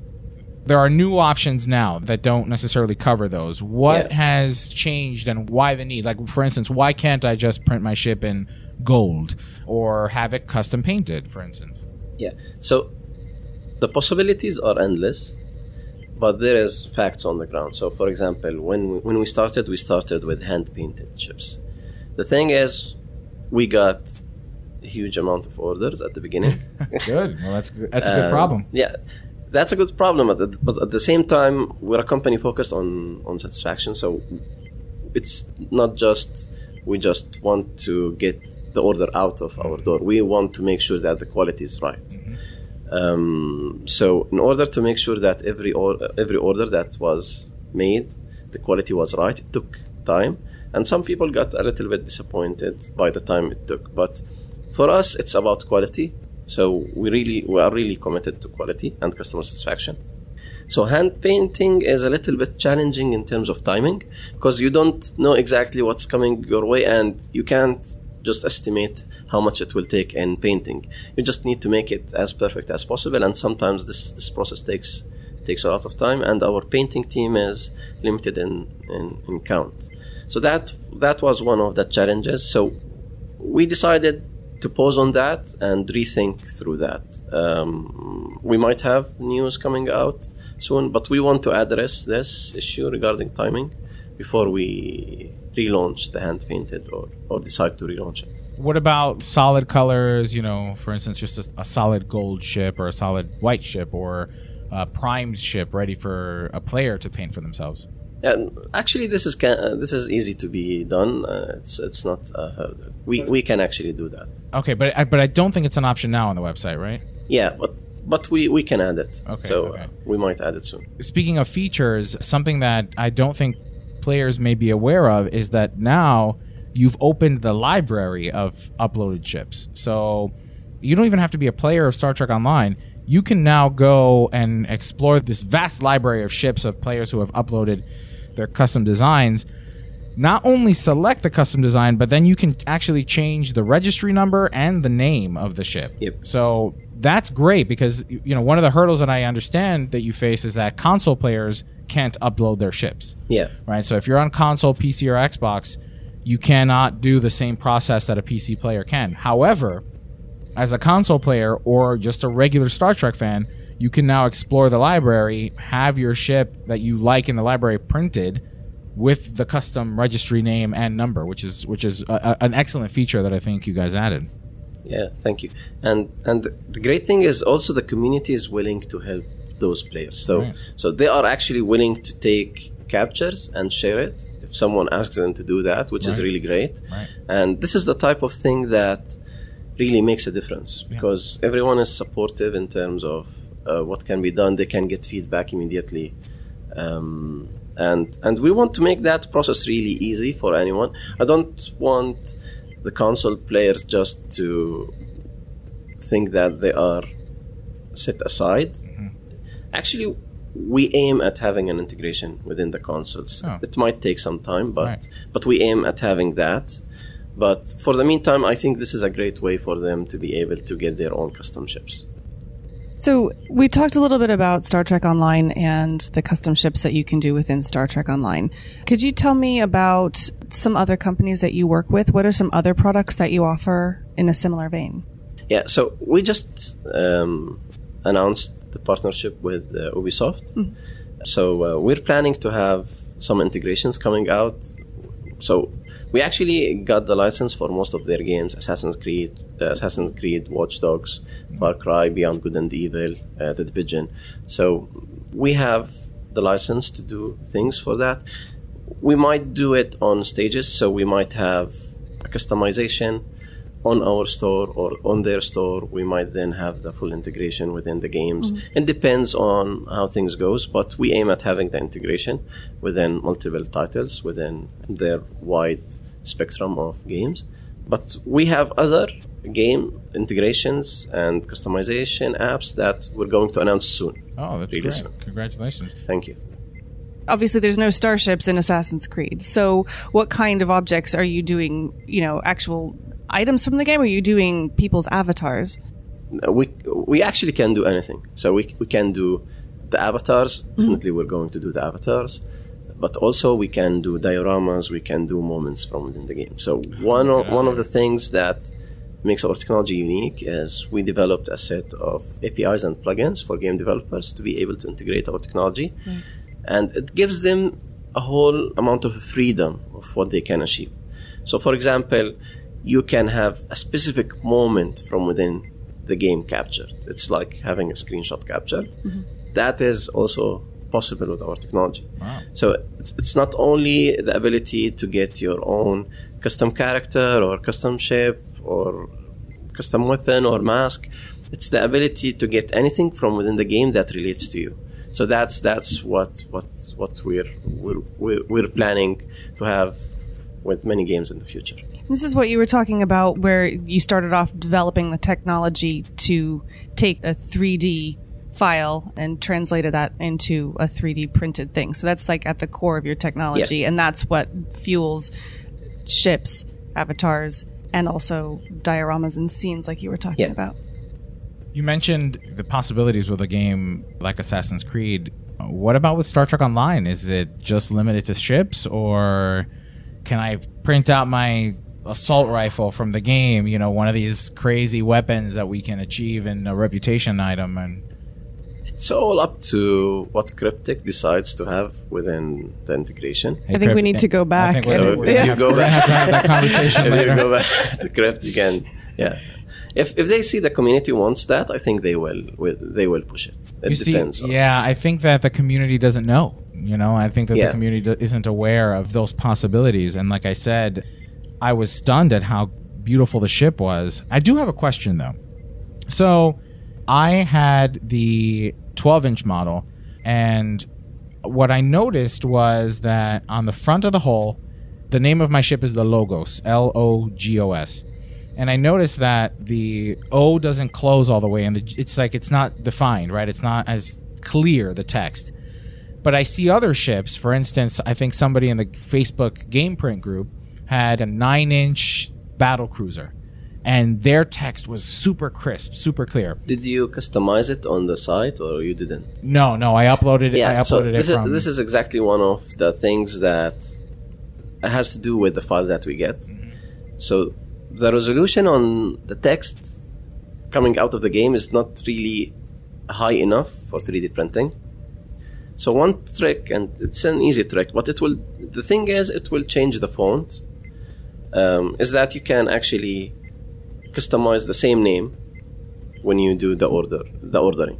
Then we will re-render that name. oh, I didn't know that. Yeah, so th- this is a trick. yeah. Because yeah, so I so it's like the secret menu of Right. out. so I so in other words, I upload my ship into the game print library, and then in the space where it says rename the registry, Yeah. put it in there, Yeah, yeah. And then your system would have re-rendered the text. Exactly. Yeah. So it will re-render it in a very high uh, definition. You see, I was under the impression that the difference was because, like, for instance, I had done a an ages set, right? Like, Yeah. I thought that it was, you know, maybe this person just did a as plain as plain possible battle Yeah. cruiser, and so I was under the impression that that's why that text came out clearer for them. But all right, so that's good to know. That's good to It's know good for trick. future for future orders. Should our listeners decide to place that order, is to go in and manually change that name. Yeah, yeah. So we didn't do it automatically on all ships because we don't want to change um, the text without consent from the user Right. because it might change the font. Right. Mhm.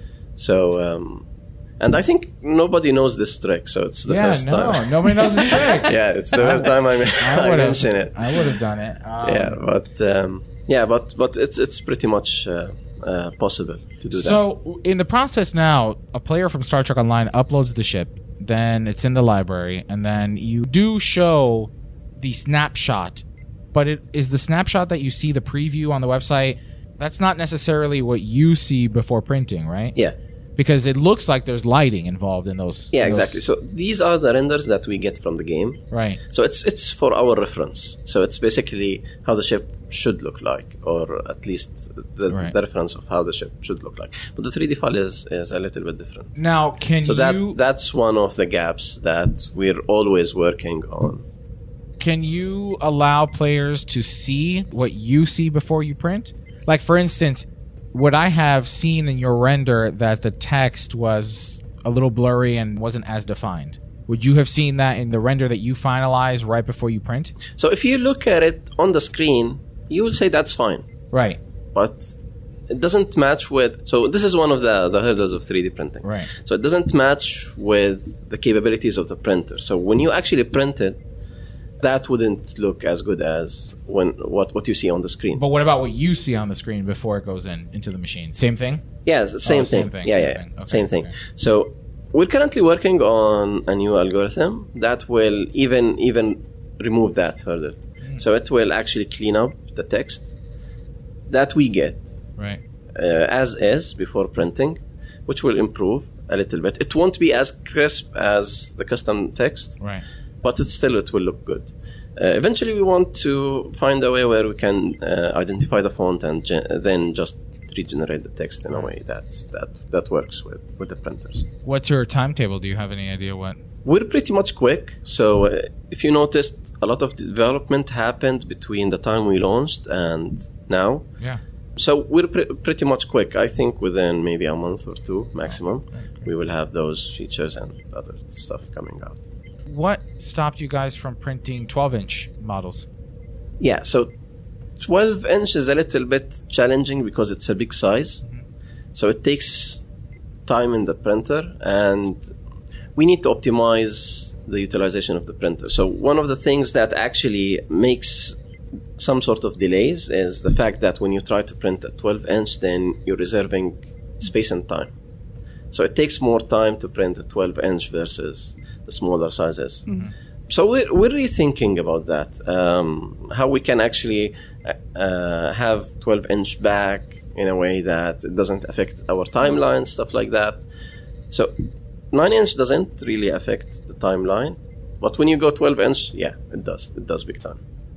So it sounds like you guys have a lot of plans for the future, things that you are looking to sort of move into. And a lot of the things that we've talked about today are not necessarily technological constraints, but it's part of you growing as a business. Yeah. So what do you see as being next for GamePrint, or what do you see as the company looking like five years into the future?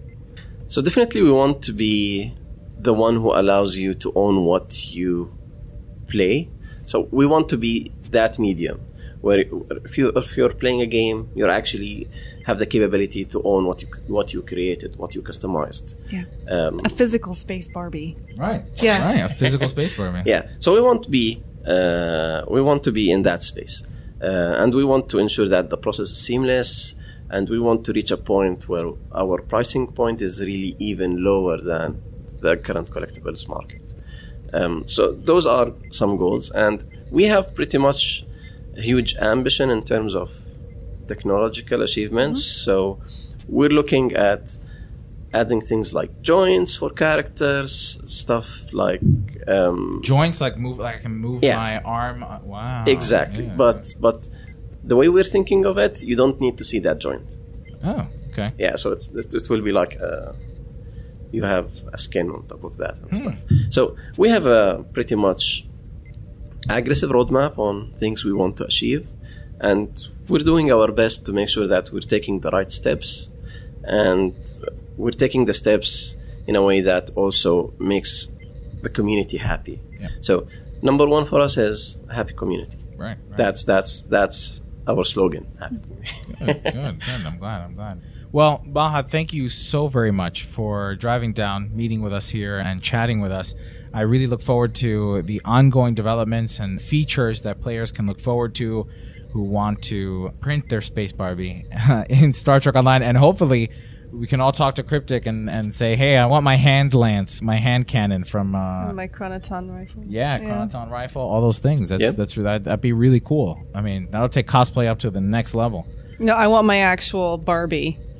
Like your avatar? My avatar. That's what I want. So That's we'll not uh, that's actually a good question. Is if there are features and things that the community would like to see from you, whether it's a different size ship or a different painting option or whatever, what's a good way for them to communicate that to you?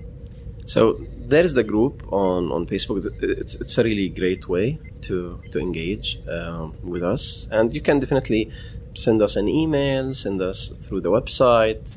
But I would say the, group the group is a good point because most of our team is on the group. The email is, is, is- is mostly going to few guys, but but the group, everyone in the team will see. Mm. So it makes it really easy for us to brainstorm stuff and figure out things. Great. Well, again, thank you so very much for stopping by and chatting with us. We really appreciate it. We look forward to talking with you again sometime soon. And uh, hopefully, players will now be a little more excited to go print their ships. Thank you. Thank you so much. Captains, our next interview here at Cryptic Studios is with the content department and writers for Star Trek Online. Now, before we go and get into asking questions, let's go round robin and uh, please introduce yourself so that we can have a name to the voice. Uh, my name is John Hegner. I'm a content designer here on Star Trek Online.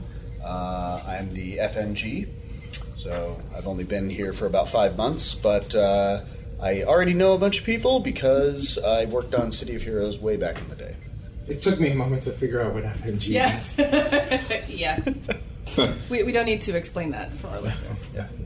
Uh, hey, I'm Paul Reed. I am the writer for Star Trek Online. I also do content design. I'm Ryan Levitt. I'm a senior content designer on Star Trek Online. Great. Actually, Paul and and John, you both are relatively new to the company, right? Um, how long have you been with uh, Cryptic, Paul? Four years. Four years.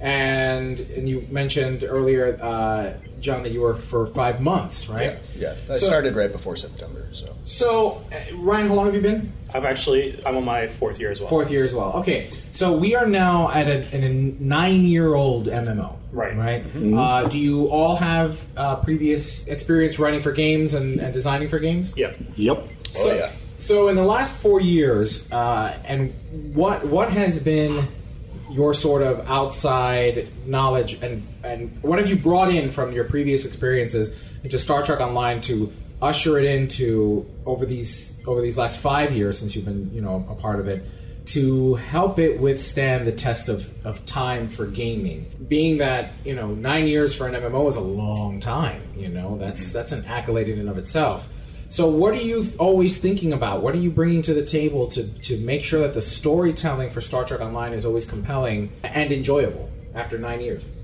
Uh, well, I've worked on a number of MMOs. Uh, I started in the industry back in 2001, so I've seen how the standards of player expectation meeting uh, mission design has sort of meshed and evolved over the years. And there's always at a company um, a variety of approaches, like more text, less text, uh, more story, like show, don't tell, et cetera, et cetera. Um, so taking that with Star Trek, which is a very visually exciting franchise, but also has amazing dialogue, uh, is a different recipe um, that I haven't exactly gotten to work with before. So that's exciting for me. Uh, so this is my third MMO that I worked on. I was previously on uh, DC Universe Online, and then went to work on uh, Marvel Superhero Squad Online, and then now on, on Star Trek Online. So working with different uh, licensed characters and properties and universes, uh, one of the things that I like to be mindful of when I work on Star Trek Online is being uh, respectful to the lore, uh, being respectful to what has came before, and with Discovery happening now, what's currently happening. Using that experience to try to write and uh, design true to the lore and the characters. to that to that point, you know, being true to the lore and the characters, um, you know, you've written obviously what, sounds like a com- from a comic book world to now an IP that is more film and television. What has that transition like been to you and uh, for you, and also the the sort of the weight of the IP, right? I mean, yes, DC Universe and, and Marvel have been around for quite some time, and they too have their that the gravitas.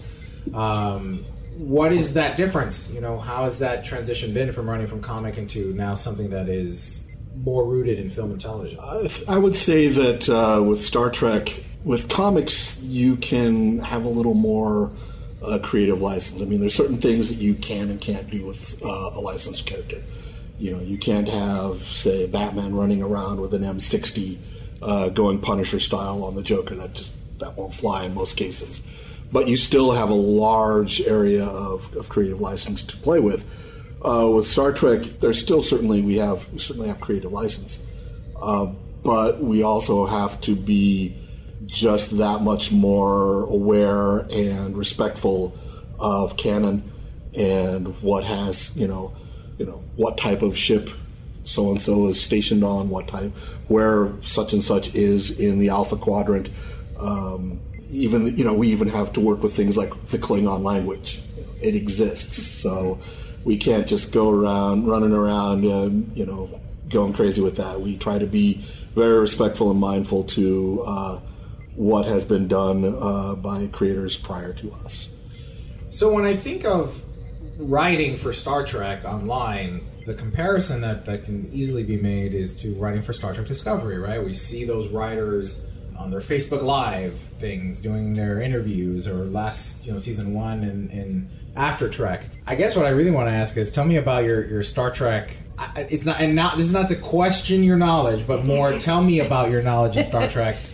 Right? What's the Is- most obscure Star Trek fact you know? Right. Episode 134. Oh wow! you know, like it's so yeah, it's you know one one would one would imagine, or and some players might imagine that you know uh, the, the weight of the Star Trek storytelling falls on your shoulders. You know, are you constantly researching? Is it always is it an ongoing, Oh. never-ending process? Definitely. Yeah. Um, I mean, we've all seen pretty much every episode of Star Trek uh, and like you know the movies, but that doesn't mean that it's all going to be stuck in our head at every moment of the time. But all you need is kind of that little bit of a. I remember there was an episode where this happened, and then you go look it up. Uh, you know, Mem- Memory Alpha is a really good starting place for us because it will give us like episode names, and, and then we just go watch them. What's great about Star Trek is that its lore is just vast. So we have a lot of places to pull things from, um, which are great jumping off points. Another interesting aspect of that is that Discovery is on now. It, we haven't had a Star Trek show on the air since the game has debuted. But nowadays, technology allows us to immediately pull up an episode and find the exact point in a line, whereas nine years ago, or when I started in the industry, you didn't have the immediate access to to grab those you know media streams Right. and, and you know scrutinize. You had to you know record it or buy the DVD. And, We've come a long way from VHS. yeah, which in the process it was a slow sort of build up, but in hindsight, looking back at how much technology like enables us to like laser pinpoint that stuff, it, it's fascinating to me. Especially when you realize that most of those technological leaps are probably thanks to Star Trek. Yeah, Right, right, yes, right. very much. Has that raised the expectation for, you know, if you're writing for an IP like Star Trek that's immensely complicated, do you think that that access to information has raised the expectations for writers uh, in that IP? It's raised the bar both on expectation and on the ability for somebody to be correct, like to get the accurate information. Because the players have this access to a lot of the same information we do. Um, and more. Yeah, and there's and there's vastly more players than us. So Yeah. even if we had perfect knowledge of Star Trek, there are probably a hundred or a thousand times as many players that might have the exact same amount of knowledge. So they just have more processing power than us, and Right. people are going to make mistakes sometimes. But we endeavor, obviously, using this new technology of you know databases and memory alpha and being able to like immediately pull up the episode from last night and scrutinize frame by frame things for for art uh, use. Um, it, it puts us all on a, on, a, on a higher keel, but I don't know if it necessarily um, makes things better or worse in terms of expectation. we talk about that lore, you know, and being able to research um, 60 years of content, is that also kind of you get pigeonholed into, oh, well, no, we can't do that because on episode they well that goes against canon. I mean, we always endeavor to respect canon. Um, you know, we are we are a licensed you know studio with CBS. Like they put a lot of trust in us, so it is very important to us not to abuse that trust. Um, now, of course, sometimes canon conflicts. Um, I think Klingon heritage of bumps and hair are, are a very easy uh, example of that. At which point, we just have to say, okay, which series are we trying to be accurate to? You know, if this is a TOS era thing, we're doing no bump uh, Klingons. If this is a uh, you know JJ verse or or you know Kelvin timeline or uh, or now Discovery, you know it's crazy like super prosthetic uh, Klingon. Like we have to do whatever is appropriate to the specific era of the story we're trying to tell. But one thing, though, that has been really, you know, open up a lot of doors for us in terms of storytelling, though, is we are also many years after Nemesis, and we have a galaxy of places to go that have ne- have never been seen in Star Trek. Uh, the Lucari, I think, are a really good example of of us working with within the Star Trek lore and within the you know we okay we're like okay where do the Lucari live? What's their culture like? But that's that's all us. We we worked as a team to come up with the Lucari with their you know their history with Camarque with you know their ships everything. So we still have to be mindful of let's you know let's keep this within what would feel good for Star Trek, but having that creative license to to come up with you know a new alien species and a new type of technology and and culture was was really creative for us. It was really really a good time, and we like to go in that direction when we can, as well as you know kind of moving along with what what we feel like you know the Star Trek timeline would be like in you know 2410. Yeah, and there's there's a common uh, phrase used in, in content design, which is "don't be married to your stories." So, very early on in our in our content design processes, we're sort of milling around with ideas of like, wouldn't it be cool if we took this and that, and it'll come up like, nope, canonically that doesn't make sense because of X, Y, Z. So that'll either get wholesale thrown away, or we'll put it on the back burner and be like, well, maybe that'll work in a different combination later. And those combinations are actually, like in my mind, sort of what makes Star Trek, at least from the original series all the way up to here, um, compelling to me as a writer. Is you have all these ingredients on the table, and it's like let's mash these two ingredients together and see what story comes out of it. Um, very similar in like the superhero games because you've got like magic and science and mutants and aliens and all that stuff all mashed together. And what weird stories come out of that? Star Trek is chock full of a bunch of the same stuff. The magic is just technology we don't understand. So here's a quick question for you. Do you guys have any like uh, tried and true tricks that if you get to a certain point and you're like, all of a sudden you realize that something you've done is a glaring violation of canon? Uh, what what do you do? What do you have a trick that you can kind of skirt around it, or do you just like you said, it just gets shelved and you move on you move on to the next thing? It doesn't really. I don't think we ever really get that far because we start really early uh, and well in advance of when we're going to release the content. And there are collectively on the team people with some really, really deep Star Trek knowledge. Um, Al being one of them. Al's Yeah. definitely one of them, but I mean, throughout the team and all the disciplines, there are people who really know their stuff, and we're not. We don't work in in a vacuum. We don't work in a bubble. So, by the time it gets to the point where we're just starting to like you know put the content together and start working on an episode, it's been around the the department and around the team. And if somebody goes, but eh, you know, hold on, that that didn't happen there. That so and so wasn't even on the ship at that point in time. Um, someone will bring it up, usually pretty vocally, Yeah. and we can course correct before we get ourselves into that position. Yeah, I mean, if we if we found ourselves in the situation where we were too far into the content to change it uh, because of a, a canon breaking thing, uh, and I've been in that situation in various other games, um, the method that I've used it doesn't always work, but it's the one I usually fall back to. Is I, I hook like two or three other pieces of lore that are not yet defined to stuff that could theoretically explain it later down the line when we actually have time to do another bout of content and fill that out. Um, so yeah, the person wasn't on the ship, but there was also a strange anomaly detected. Later on, you describe, okay, the strange anomaly created a duplicate. Yeah, so it can give you a way out if if you catch that in time to fit in like a little piece of content hook that can be utilized later. But oftentimes down the road, you don't have time to follow up. So Yep, We haven't had to use the wizard did it excuse yet. Right. I was going to say, isn't that pretty much the entirety of Section 31? Like the entire existence of Section 31? I guess we'll find out. Ah, nice. Good point. So, John, you've been with Cryptic Studios the, the least right now in mm-hmm. five months. What do you what have you seen right now or in the process? I've seen so many things. Yes, he, has, he has looked He's into the everything. abyss, and the abyss has looked back at and him. it's looked back.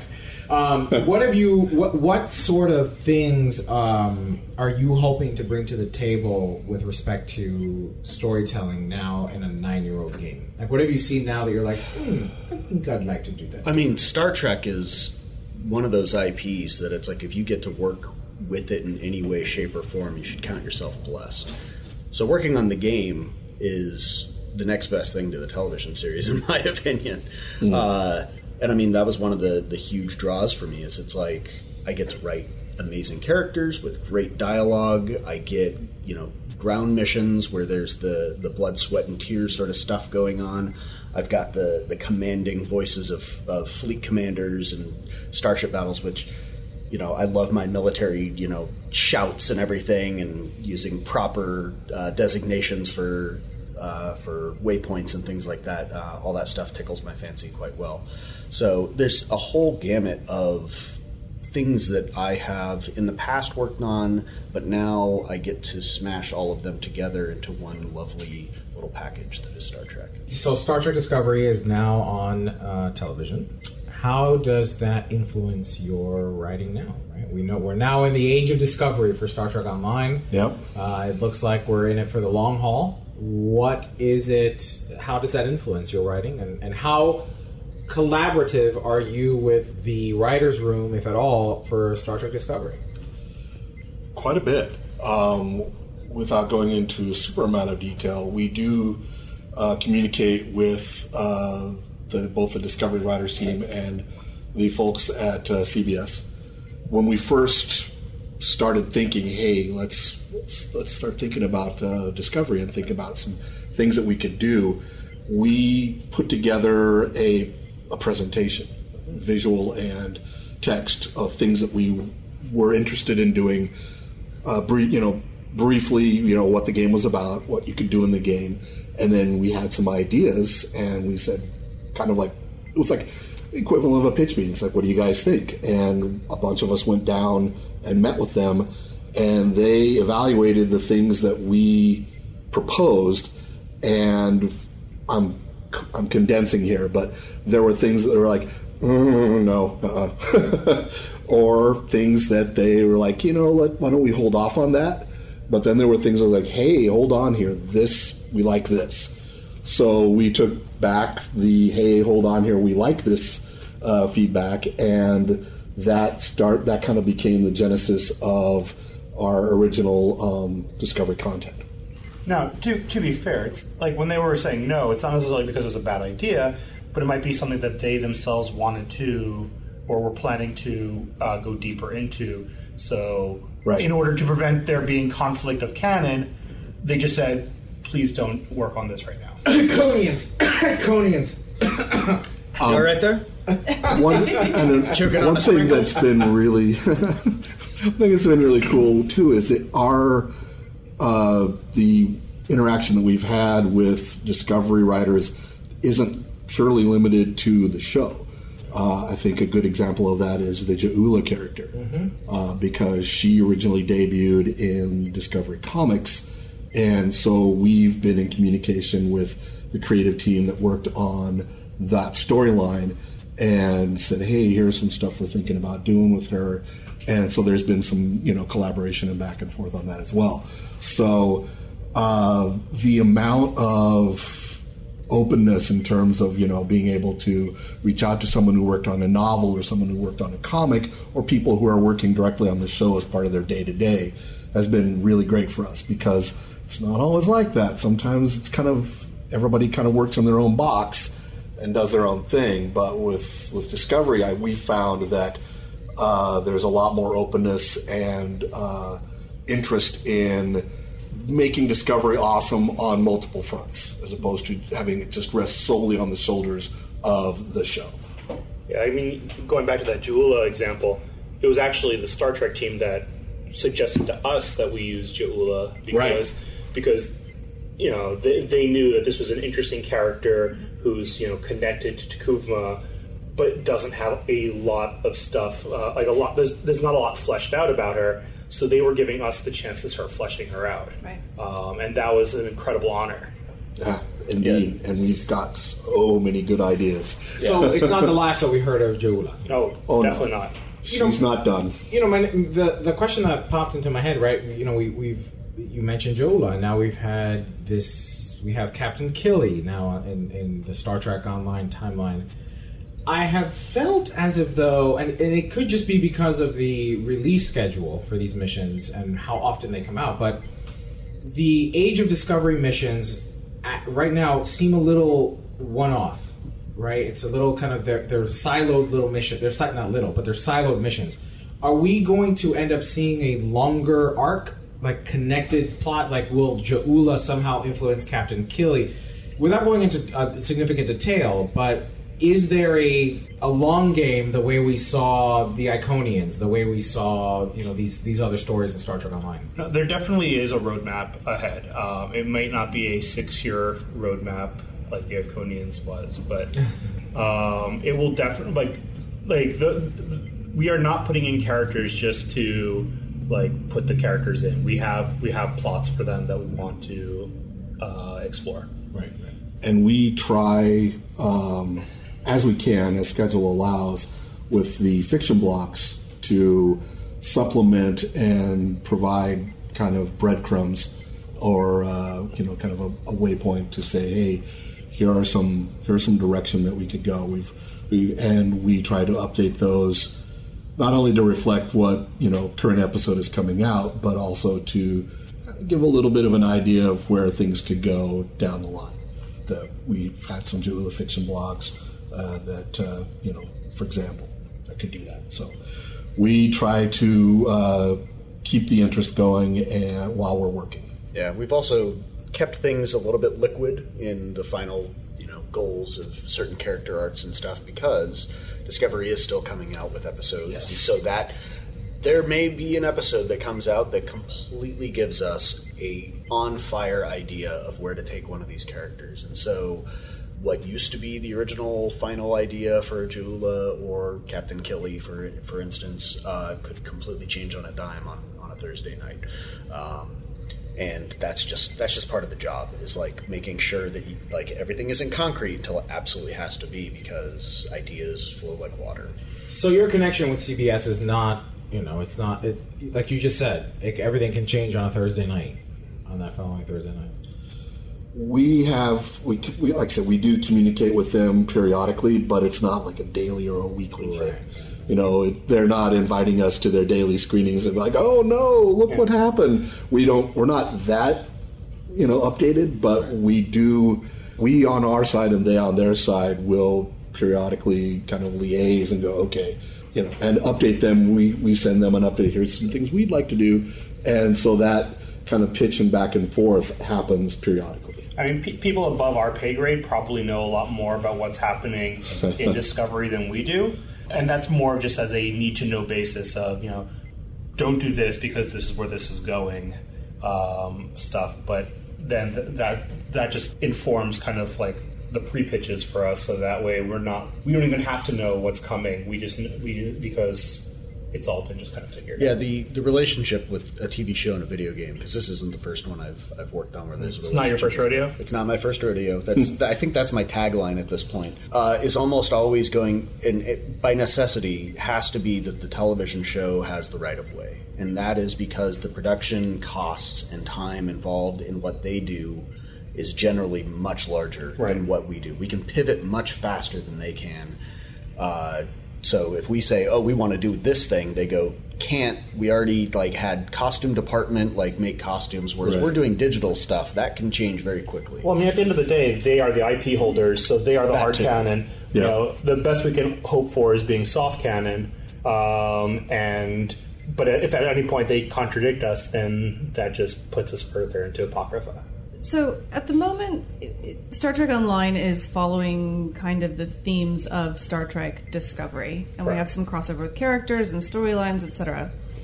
Over the next couple of years, we're going to see a lot more Star Trek content coming out. So there's the Picard show in the works. There's the animated mm. series, or four, or however many are coming down the pike.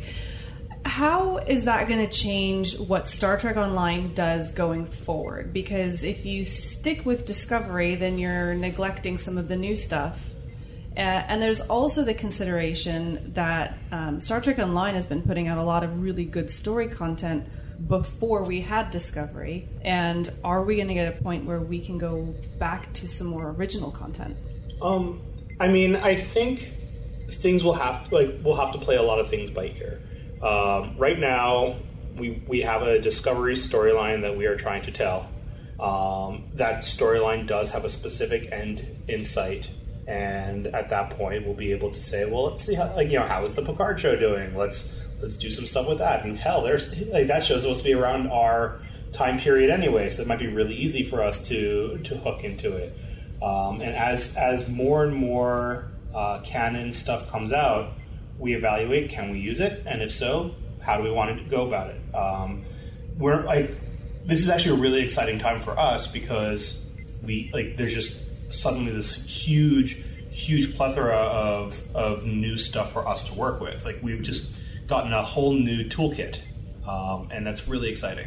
So, when creating content for Star Trek Online, right, we've been talking a lot about the writing process, the conceptualization, um, but you also are the ones that create the mission, right? You go in and you put all the pieces together from the, the ships to the environment, et cetera, et cetera. Let's talk a little bit about the last two missions for, for Age of Discovery and um, Mirror Age of Discovery. Uh, the you know Pahvo and being aboard the ISS Discovery. Talk to us a little bit about that process. How exciting was it to be on the Discovery on Pahvo? You know, playing as Captain Killy. Share, share. What hurdles did you face? What was different about this episode that might be different? That might have been different from the last nine years of uh, content that you've produced. So I want to jump in first because literally right before I got hired on, I started watching Discovery. I was like, okay, I'm interviewing for the job. I better watch Discovery because that's what they're going to be working on next. And the episode where they where they have Tilly pretending to be Killy in order to save everybody, I fell in love with that. I was like, okay, it's go time. And then the first piece of content they give me is to write for Captain Killy, and I was like, yes, perfect. So that's all I have to say about that. Um, I'm it- on it- cloud it- nine. It was definitely hilarious when we realized that we were now going to have Mary Wiseman pretend to actually be Captain Killy as opposed to pretending to be Tilly pretending to be Killy. Yes. So, John, you wrote that. That was Uh, Paul did uh, all of the heavy lifting, but I, I put in the uh, the gist of, of stuff, and yeah. Right, and then uh, for me, uh, I did a little bit of the original legwork on uh, one of the missions, but for me, my connection to those two episodes was really um, the writing and then working with the because I also work when we do the voice recording. I sit in and with the engineers to that they're recording it. So if the the voice talent has a question, it's like, "Am I mad in this scene? Am I? Who am I yelling at? Why? What is the ship exploding?" What's my motivation? exactly. I'm I'm there. Yeah, how is this word pronounced? Exactly. I don't speak Klingon. What is that word? Um, How's your Klingon? Terrible. All right. Uh, but we have a lot of really cool resources that we can fall back on. Um, we've, you know, so my Klingon personally is terrible, but um, we have good resources. But what was cool about that was, you know, I I get to be, you know, we our on-site audio squad uh, connects digitally to wherever the voice talent is. Um, that could be.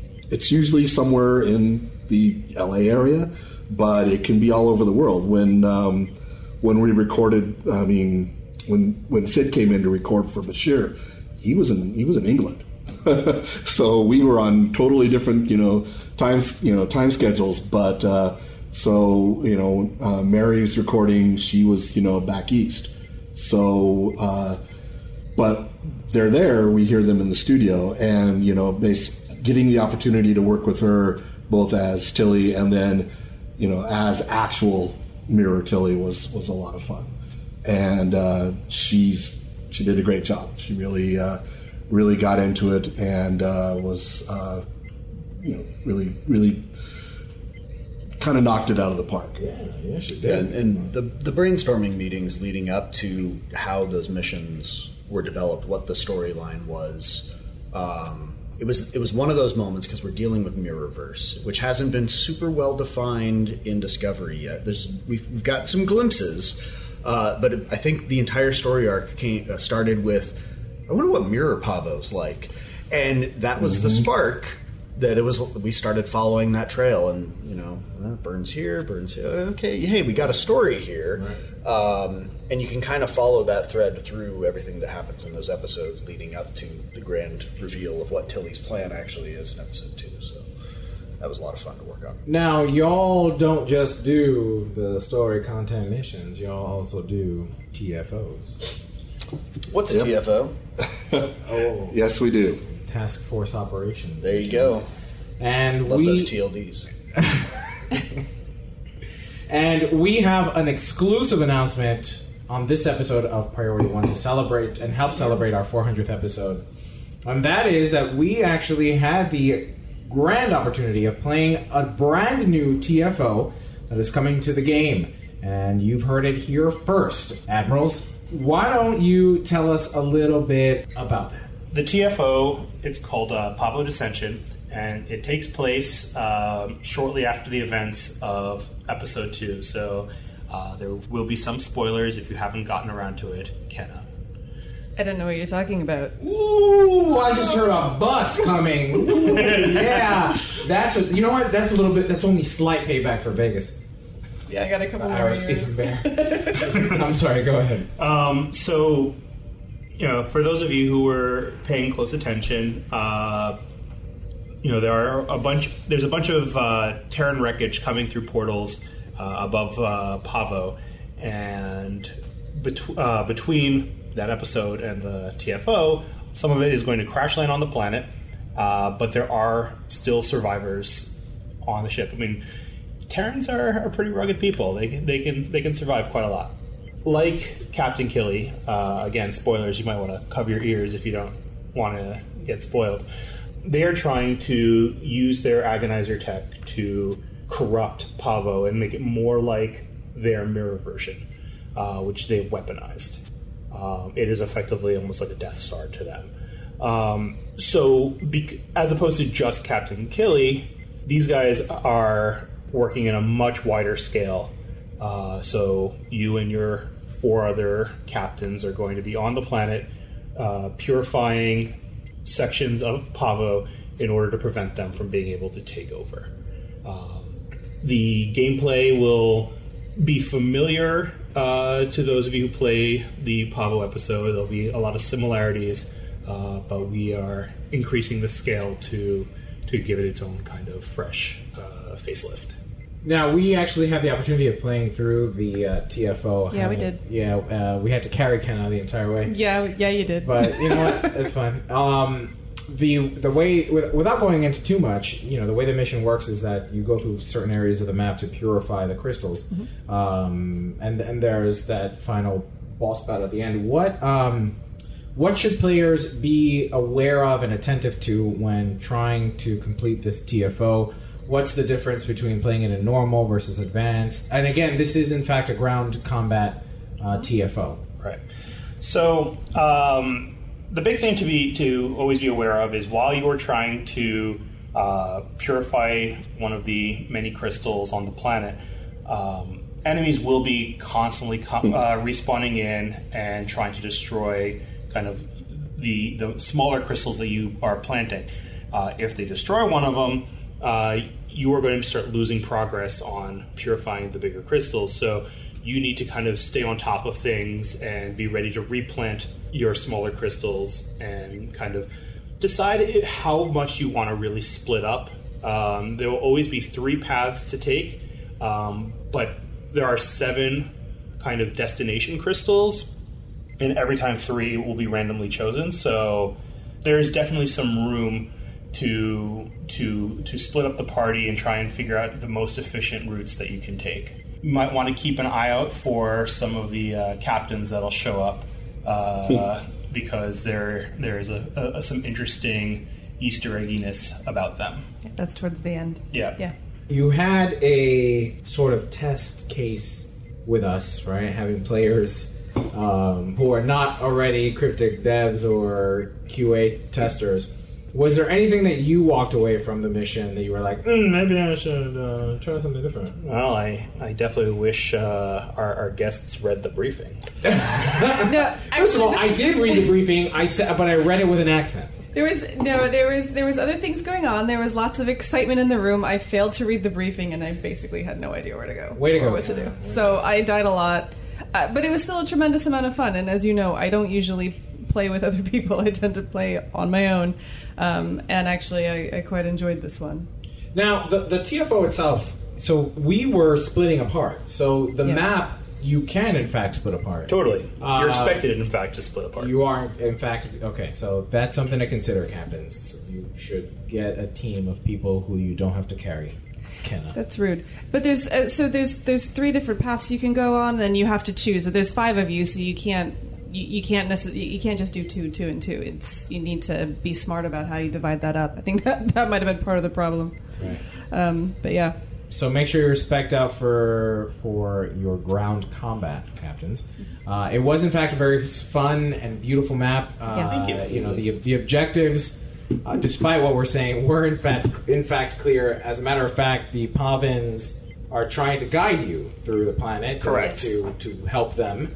Uh, so you know it's it's. Um, it certainly helps the player get through and identify what needs to be done. Uh, but just be aware that they are con- that the, the mirror the mirror universe is constantly beaming down, trying to thwart your attempts to uh, to protect the Pahvans. Um, is there is there any other advice you have for captains playing this TFO? Load up on your security team. Yeah, I mean, well, that is actually a really good point. Is that you know, if if you decide you want to try and hit all three paths at the same time, you could probably do two and then do the last one to get uh, at the end. But if you were, wanted to actually go for all three at the same time, you probably want like an engineer or someone who has a lot of, uh, or like someone who has like security teams doing the solo because that way they'll have the extra manpower that uh, they wouldn't have otherwise. So now, when you get to the end of one of the paths, you can beam back to the center of the map to then go off to the second path. So uh, it's not like you you have to run back at the end of the map. Yeah, it's a pretty large map, uh, so we wanted to make sure that it was very easy to get back at least to a, a good central hub. As you learn the map, you'll feel a lot more comfortable with it, and we tried to block off areas that are superfluous to the specific destination crystals that were randomly chosen to try and minimize the amount of getting lost uh, that will happen. This TFO, uh, Ryan, was this all you? Was this pretty much your? I mean, so as far as the actual design is concerned, I mean, it was my, it was definitely my baby. But I mean, there is no single thing in Star Trek Online that is you know just one person. I mean, it, it truly takes a village. Um, like the environment team has been amazing, uh, working on the, making enough difference between the Pahvo map you see in the episode and the Pahvo map you see in the TFO. You know, Paul puts in incredible hours to try and get uh, all the different uh, text just feeling more Trek uh, and more in sync with everything else that we've written. And you know, our, our character team, our UI team, uh, our effects team, like it's there's so much work that goes into it. Uh, so I'm really excited to, to like for people to play it. Now this is a this is not a uh, TFO that's going to stick around. It's a So it's a featured TFO, uh, which means it'll be around for I think three weeks. You know, if you play for four, like played 14 times, you'll be able to get the special super featured bonus. Can we announce what that super's featured bonus is? Yeah. Uh, we so you'll be able to get a ground kit that lets you put down Pahvan crystals that are turrets that do psychic damage, and if you put multiple crystals together, each of them link up, and each one does more damage. Oh, cool. Nice, nice. I bet that's good against the Borg. It's probably good against a lot of things. Yeah, yeah, yeah. It's psychic damage, right? Yeah. That's awesome. Uh, and then after that, it'll go away, and then uh, with the following season, it'll come back as a regular TFO. All right, cool, excellent. Uh, what is your personal favorite episodes or something that happened in, in Star Trek Online? Either something that you did personally or something that just um, exists in Star Trek Online that you didn't work on? I mean, I think for me, it's Course Lucky Seven, just because so like so much of it was new territory. Um, playing as different characters in the Star Trek like canon, uh, playing as like pl- just playing as multiple characters in general. Um, the the type of story, you know, the humor, the the crazy heist, like everything about that episode was just different, and I think that will always stand out as a spot uh, with a special place in my heart. And of course, you know, the Lek cut scene is the the icing on the cake. on the cupcake. On the cupcake. I really uh, had a lot of fun, and uh, there was a lot of great opportunity working on uh, that whole uh, Deep Space Nine content. Uh, all of the all of the Dominion art for me was was really rewarding, um, and the opportunity to you know work with so many cast members of Deep Space Nine. I mean, we we work with a lot of people from Trek, and that's you know that's a blessing in itself. But that content in particular, we had so many of the folks come back to reprise their roles. It was really great, Yeah. And uh, you know, getting to you know bring them back and you know kind of get them up to speed on where their characters have been, at least in our timeline, was, was a lot of fun too. So that that's going to stick with me for quite a while. I mean, especially since you got to be in every recording session. Yeah, that's true. That was that was definitely Man, uh, that- a good time. That's a tough time. It was. Oh Ooh. man, it was so rough. But I, um, I feel bad for you. Sorry, not sorry. no, uh, they're they're just they're a really talented bunch of folks, and they really did a great job uh, with. Uh, Which session was the most fun? I'm not going to say which was the best actor because that's that's that's a dangerous question. But what was the most fun session? Uh, well, we worked actors at a time. So people that were in multiple episodes, we recorded a lot of their content all at once. So I, I, that's not an easy question to answer. Um, I'm just going to be lame and just say the whole lot because it was a lot of fun. It was great working with those guys. I really hope we get to work with them again. I'm going to reserve judgment on my favorite episode until I actually finish all the content. Fair enough. Yeah. Fair enough. Fair enough. What have you been doing for the last four and a half months? Work, uh, working, working, working, learning the tools, getting up to speed. Isn't it part of commuting. onboarding that you have to get all the way through the entire story arc of Star Trek Online? I mean, it's part of onboarding, but it's not necessarily expected to be done in the first uh, five months. It is an nine-year-old game, after all. Yeah. Well, and I played it back when it first came out. So. Oh, nice. Yeah, so so it's I. a, it's a lot of like This is vaguely familiar. Hold on. Right. Yeah. Yeah. Did we ask when we can expect to see the new TFO in game? We did not ask when we can expect to see the new TFO in game. Towards the end of February. Towards the end of February. Okay. Febtober. Excellent. Sounds great. Well, thank you. We look forward to the new TFO and for those new uh, Pahvan crystal turrets. Thank you again for stopping by. Thanks for letting us play the new TFO, and we look we look forward to talking with you again sometime soon. Thank you for stopping by. Now get out of my office. right. Yes, sir. Your rent's in the mail. Captains, we are now on our last interview of a full day here at Cryptic Studios, for which we are so grateful for. Thank you all for having us on this Friday. Thank you for being here. Sorry, I know you didn't introduce me yet, but thank you for being here. It's been awesome having you guys here. It's great to celebrate our 400th with you. That's nine years for Star Trek Online, seven plus years for Priority One, and uh, I can't think of a better way of celebrating our 400th than uh, than here at Cryptic Studios. So let's go ahead and jump right in. Uh, let's put a name to the voice. Uh, Bill Yates, uh, art director.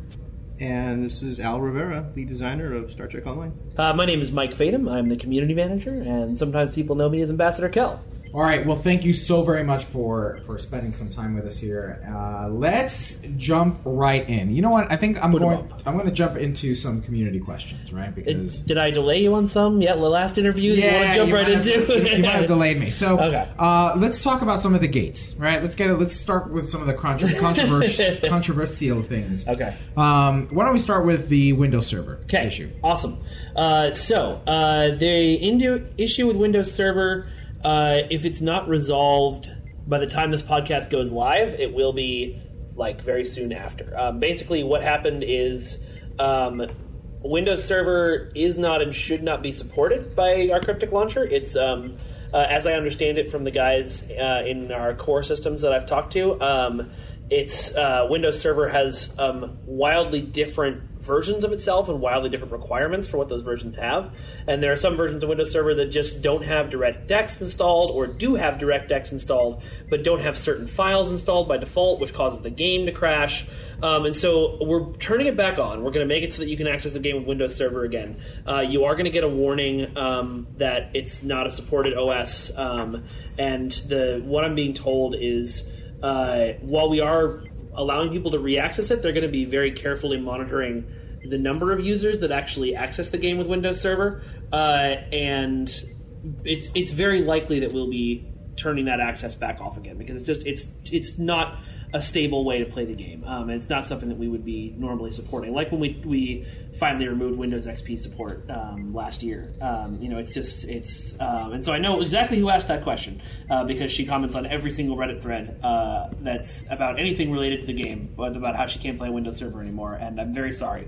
Uh, That's right. That's the uh, Goddess Shah. Yep, Goddess Goddess Ashari. Yep. Yep, yep, yep. Uh, so that's where we stand. Um, that launcher that fixed it should have gone out this week. Um, that was the last email I received, but then I never got a confirmation, so I need to check with them again before I leave today and find out when exactly that launcher update is going out. But you will be able to play again soon, but maybe not forever. Um, consider finding a laptop with like Windows, you know, seven or ten on it. That's you can get for cheap or something like that. Because we're we think we we think the number of users playing with Windows Server is very very small. Um, if we're wrong, because we're going to be monitoring that when we turn it back on, if it's you know thousands upon thousands of people that are using it, then we'll probably leave it on. Okay, so the next question that we have to tackle is Hairgate. when I first came on board, uh, one of the things that I wanted to try to do was uh, push to get uh, any way we could try to level up some of the art. So some of the art has been the same art since we launched, and um, some it's newer, some it's older. But um, a good way to attempt to do things is at the shader level. So you adjust the hair shader in, in this case, and it just will go across every hair. What's, So- what's a shader, Bill? What's a shader? Uh, a shader is a graphic mechanism that enables something to be drawn on screen. That's I'm trying to simplify that. That's probably oversimplifying it, but the it's a um, a, thing we use to make things look the way they do. So how shiny it is, what color it is, uh, and it involves uh, things called textures, or which are basically two dimensional pictures. Um, it's kind of hard to explain just talking about it, but uh, hopefully people have some grasp from that brief explanation. But so we, we, we made a change that we're like, oh, this looks great on this hairstyle, this hairstyle, this hairstyle. We went through a handful of hairstyles. I'll be honest, we did not check every single hairstyle, and sure enough, you know, there, there was a few hairstyles that didn't work out right. So um, we tried to do a quick fix where we switched some things off and on, and then it fixed it on some things, and then some things got worse, and then uh, since then we're like we've sort of basically rolled that all back. Um, that's sort of just a price of progress. Um, so that we're not going to give up on it. We have really good ideas on you know what we want to do. Um, we just have to be a bit more elegant in our solution. Um, so uh, we also I'll just add on to that. We actually did some stuff with the skin as well, and you probably there you know you could say there's a skin gate as well. um, that one was uh, we were just so fixated on flesh colored people, and we're like, oh, this looks great, this looks great, and then you're like, wait, Andorians are blue. yeah, why does my Andorian look weird now, or why does my Orion look weird? Because it didn't really work. Uh, but we do have a plan. Uh, we, we basically have uh, rolled that back as well, but we have a plan to sort of uh, do something that can accommodate the different skin tones, especially alien gems. That's really that you can just pick any color, and so we have a plan to sort of get some of that richness you got. Uh, like so, if you were playing a, a, a, human or Klingon, various skin tones look really good. With the, and hopefully, what we can get is uh, that enabled on any option, whatever you want to choose. So are those things still kind of on your roadmap as a as a goal to tackle, or have they Yes. been sort of shunted to the back of the queue now because you've got other things going on? No, well, so it's my it's almost like my personal vendetta that is going to happen. So uh, uh, th- this was there's no uh, there's a little bit of uh, uh, you know Andre, the executive producer, he was like, yeah, what can we do to kind of level this up or level that up, um, or can we you know, can we make the hair not look as plasticky or the skin not look as plasticky? And that sort of spawned the genesis of like, all right, what can we do? So I'm still working with. Um, uh, we have a technical artist here uh, who's been working closely with us, and then uh, Ian, the character lead. We've been, uh, you know, working closely and trying to get that elegant solution. Um, and who knows, it might even lead to some more functionality for uh, customizing how your uh, your character looks. So I can't promise any wins. I mean, this was a, a hopeful, easy fix. It's just going to take a little bit longer. So hopefully everyone bears with us, and then we can see the fruits of our labors later. So, uh, you know, there seems to be over the last several, uh, over the last year or so, you know, a shift in, in leadership. Right, there's a new executive producer, new producers. Um, whereas Zeronius Rex, Maria, the Foundry was something that was near and dear to her heart. Where is the Foundry now in, in, in Star Trek Online development, and, and what can players expect? So I think the first thing I want to say about that is that um, Foundry is absolutely 100% uh, near and dear to Maria's heart. Um, I don't know that if I can I can claim that it's just as near and dear to mine, but it's pretty close. You know, if she's at 120%, I'm at 110. Um, I love the Foundry. I love the Foundry to death, and I love to death our creators who work on it. I think that the people who make Foundry missions, the Foundry author community, are by far some of my favorite people in our community. They're always consistently uh, excited and enthusiastic and wanting to just tell really, really good stories in our universe. And I love that about them. Uh, now, the problem with the Foundry, and it's a problem that um, Maria ran into, and it's a problem that I've been running into, is that it's just unfortunately not the highest priority game wise. So we worked really, really hard to get the Foundry back online when it went down um, late last year, but then you know it, when it went back up, there were these big bugs with it, and we had the decision to make of do we turn it off again until maybe a programmer has some time to fix it, or do we leave it up in a semi-broken state um, to let people at least be able to make and edit their missions? Um, and I pushed for leave it up because the people you know, it takes people months to work on these things, and I think they, even if it's broken tools, they deserve to work with some kind of tools. Um, now, what that means for the future of the Foundry, I, I honestly don't have a clear answer um, right now. Um, I think as you know, time goes on, um, and as we find resources, there's a lot of people who are passionate about getting those problems fixed, but it, the problem is, you know, like you talked to Keith and uh, oh, you talked to Keith and Travis earlier. Um, those guys are working on putting out a hundred different fires and a thousand different things all the time. Um, and because of the way the Foundry was constructed, it often takes a programmer uh, weeks of work to fix an issue, um, uh, working on just that. And we often, as a company, can't afford to move the programmer off of whatever they're doing to fix the Foundry. And so, while it's a huge passion of mine, and Al and Bill can both speak for how often uh, I jump up in meetings and start asking about the Foundry, and how often Al does that too. I mean, I've, I've seen him uh, pushing for Foundry stuff all the time. Uh, it's just one of those things where it's not going to be a high priority over other things that are affecting a wider amount of player base. And it, I don't love that. That's not a, a thing that makes me happy, but it is an unfortunate reality of the business. You know, you've used the word priority a few times. Um, Well, I know what show I'm on. but uh, you know, from what I what I'm hearing is that that unfortunately there just isn't the player base to justify the return on investment. But even to that end, because I know that the counter argument over the last several years has been, well, if you build it, they will come. Even when you have built it, Yeah. there still hasn't been that that flood of Yeah. uh, Foundry authors. We have, I mean, we have the stats on the people who use the Foundry, and it's not uh, an insignificant amount. It's not, you know, 100% of the player base. It's not even, you know, 70 or 60% of the player base. Um, but it's not a tiny number either. Um, but uh, as I think you were about to say, um, when we put time and resources into the Foundry, we have the data, unfortunately, to show that it doesn't drive the user acquisition and all of those lovely numbers that we, we look to to measure the health of the game. Um, which again, I wish it did. There's amazing stories being told in the Foundry. Um, one of my favorite parts of my job is doing the Foundry spotlights and finding finding the best episodes and getting to share them with the whole community. David Kate Rutley asks Will you be bringing the Cardassian Union into play as a playable faction and third allegiance? This could allow the Cardassians, Breen, Dominion, Jem'Hadar, and a possible new race, the Karemma, a third alternative to the current Starfleet or KDF alle- allegiances. Well, they're already playable Jem'Hadar. I might have even talked about with you in the past about future possible playable factions. Cardassian is a totally valid faction that we might do. Um, we've, uh, we've even talked about Borg being a possible playable faction, however, that might play out. Um, that would be a weird one.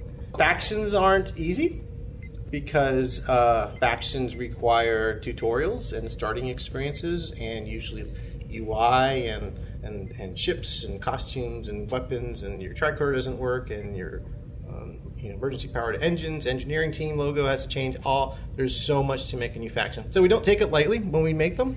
We obviously just did a. Uh, a DS9 Jem'Hadar starting experience, and we did, and we tried that one as something new because we you had to play that at level, you had to start level sixty with no tutorial. And that was just so that was a savings for us, and it was an experiment. And we just did a discovery starting starting experience. I think that um, I I hope to see other starting experiences in the future. There's nothing planned in the near term to do our Cardassians. Aren't you? can- Cardassians are playable species now, but as a separate faction, probably not for a while with all the excitement going on at CBS right now, with Discovery, with a Picard show announced, with animated shows coming out, probably other things, maybe movies. Um, we're going to be leveraging, leveraging what CBS is doing right now as opposed to doing uh, something else. And I had tons of stories planned until Discovery became a thing. Tons of things we were we had we had two years of stories planned, and all of a sudden, like it was the uh, uh, play, play, uh, cue me up a, a, a record sound effect, right? So all of a sudden, uh, there is that. It's like, oh, this opportunity is here. We're going to leverage that. So right now, we're going where CBS goes.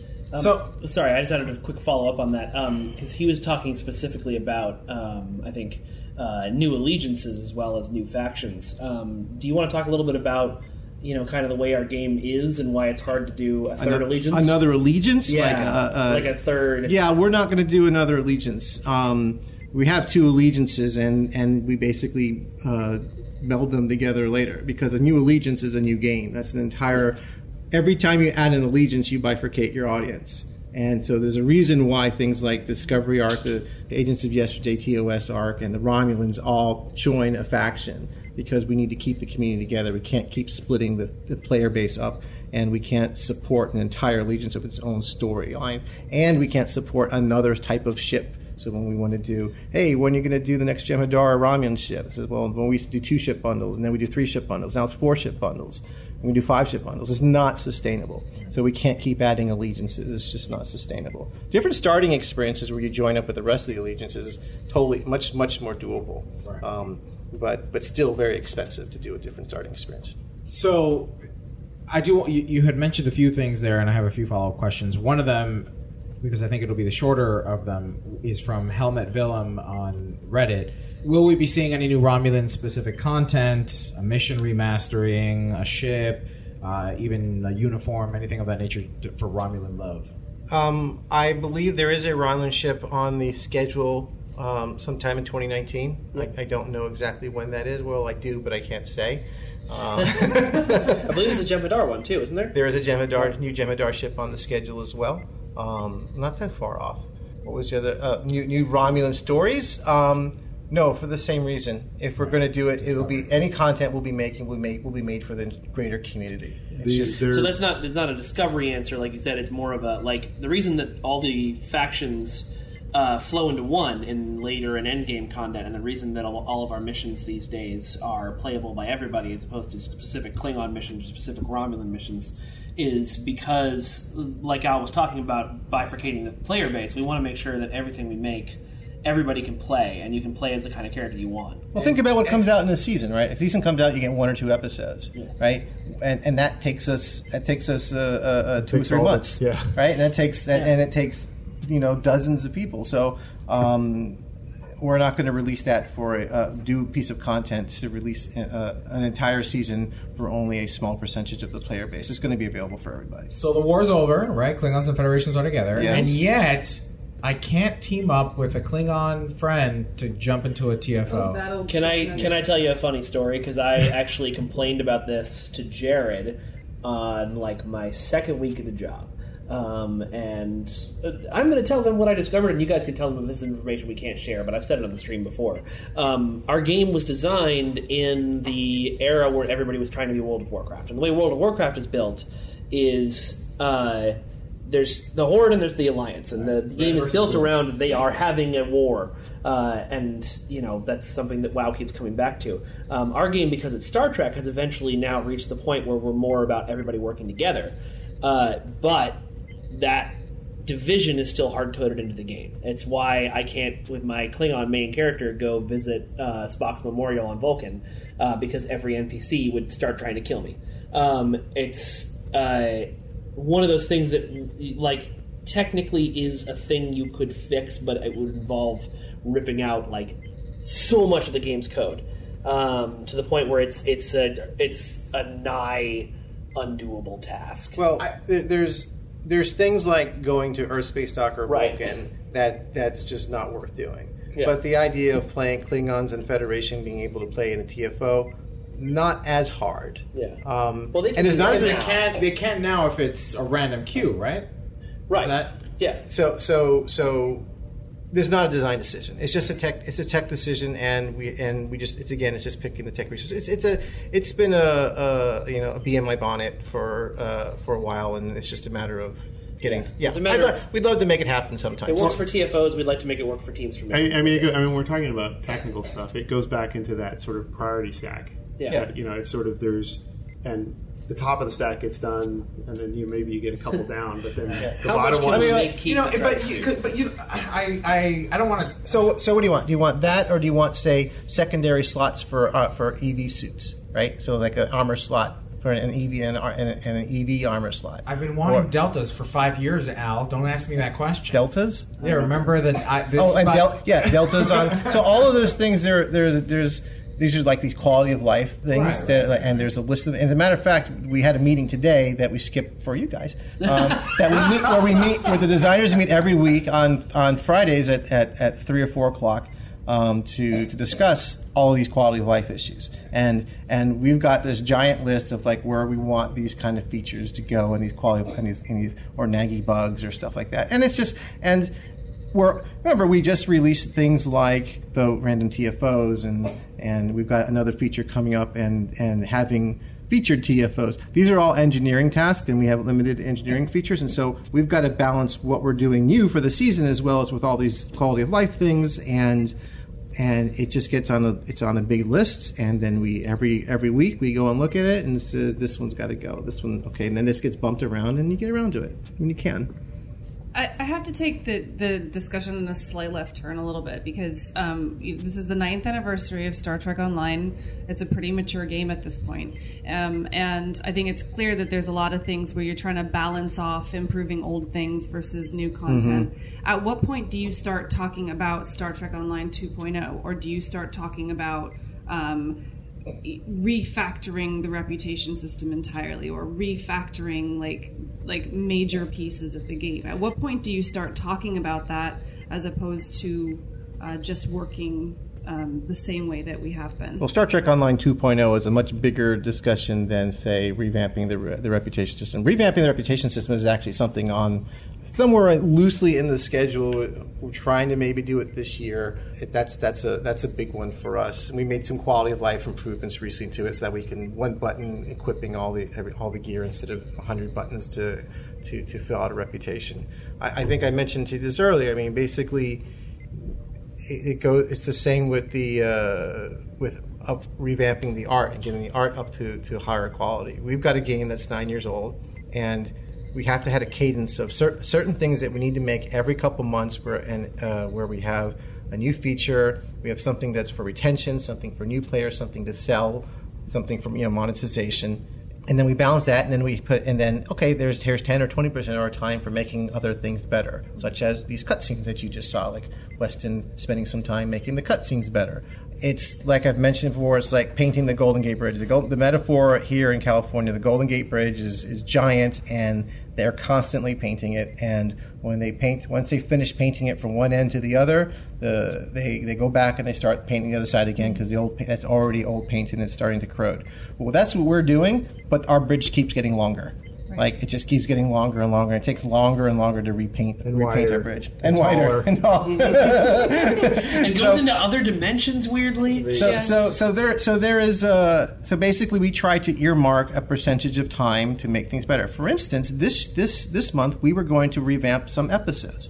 Ryan had a baby, and so we lost that time. How dare he? Right? so, so we can all blame Ryan for why we didn't uh, uh, get some episodes remastered. But so that's the thing. We have this. We have. We always allocate some time to make things better, and then if there's an emergency, or if, and that's what goes.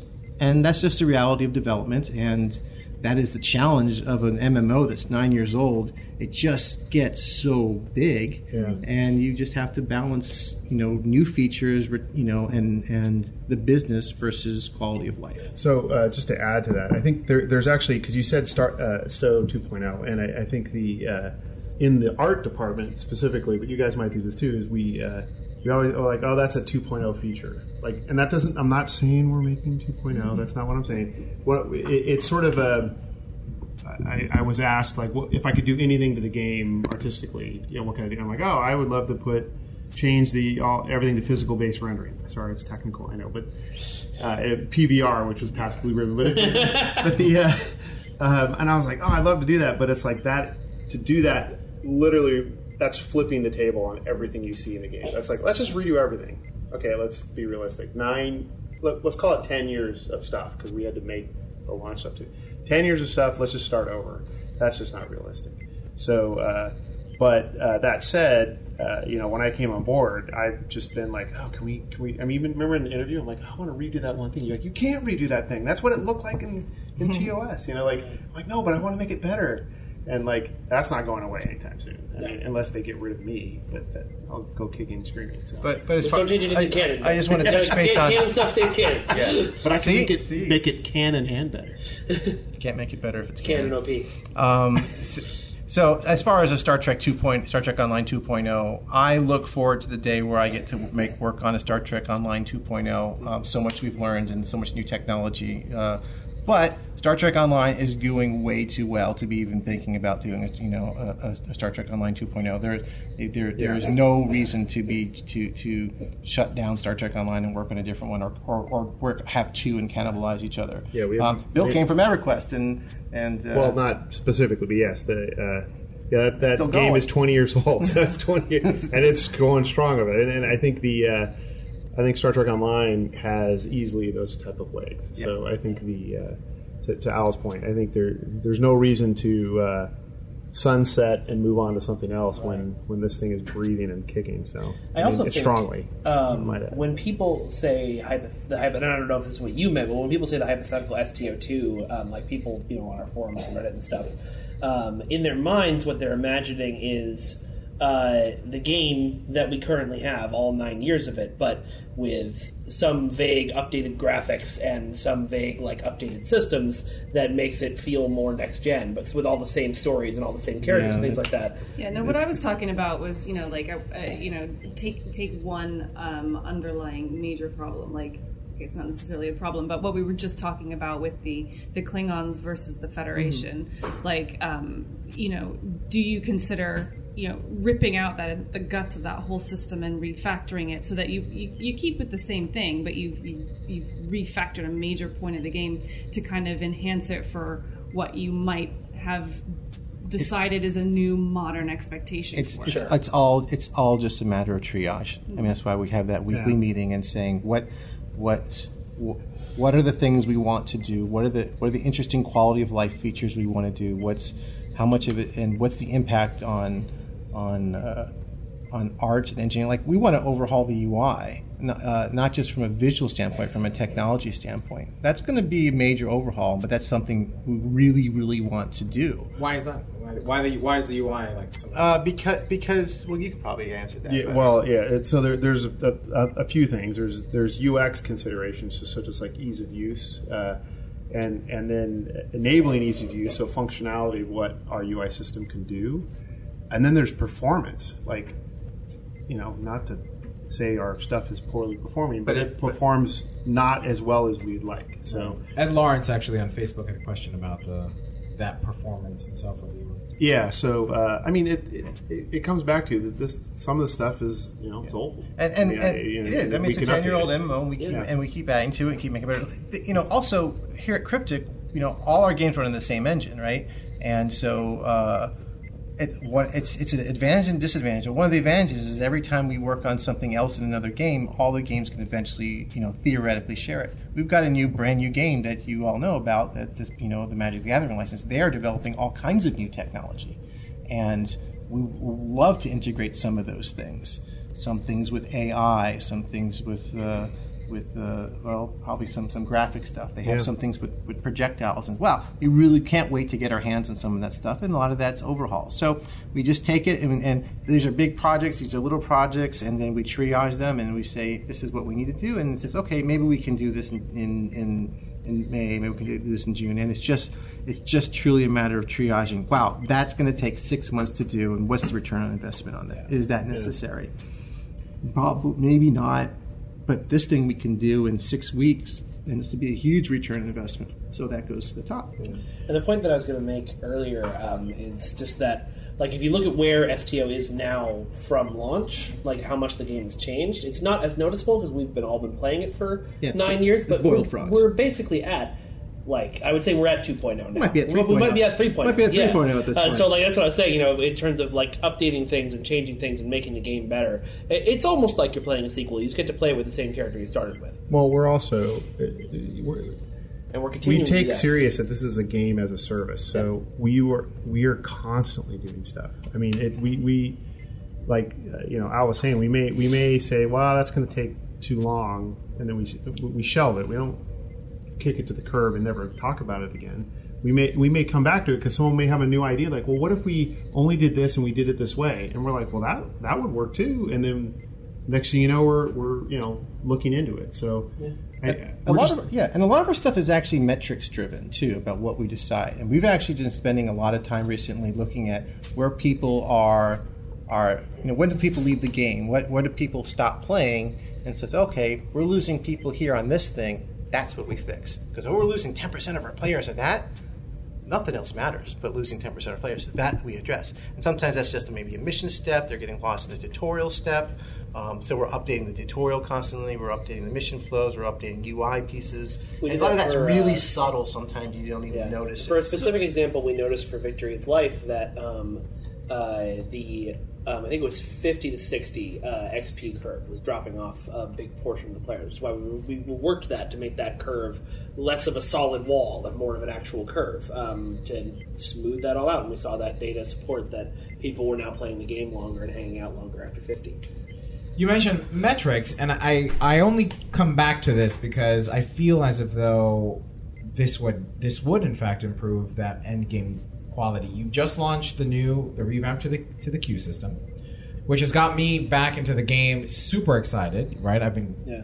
you know, Just jumping on for through- like five minutes a day to play a queue on random is so much fun. Exactly, but I feel like uh, more often than not, I go into the Armada chat and I say, "Hey, anybody want to join?" Oh, I got to switch.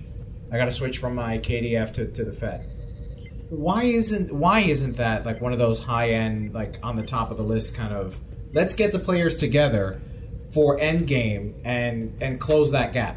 because there's a lot of metrics because it's because there are dozens if not hundreds of things that players uh, some players want or desire or need um, and when it's affecting you that's the thing why aren't they fixing it Mm-hmm. but i guarantee you that there are dozens of other things that are that are affecting thousands of other Oh, yeah, players right, right, right, that right, also Uh, is a pain point and that's and so it is just a matter of triage about what's more important to and, address um, I don't want to put words in Al's mouth, but like we would love for you to just play with anybody in Yeah. TFOs, right? I mean, Yeah. like that's, it's not it's not a design decision it is just yeah, again, it's just yeah, a matter it's of like so the, this if we could literally sorry did, No. if we literally have someone just hey yeah it's like two hours of coding and then however much testing it, it would already be done Yeah, i mean that's and that's that's why I was explaining why you know how much work it is to to really fix that issue because it's something that we all don't like and we all want to fix. But again, if we want to fix something else that's on fire um, that takes less time and is hurting more people,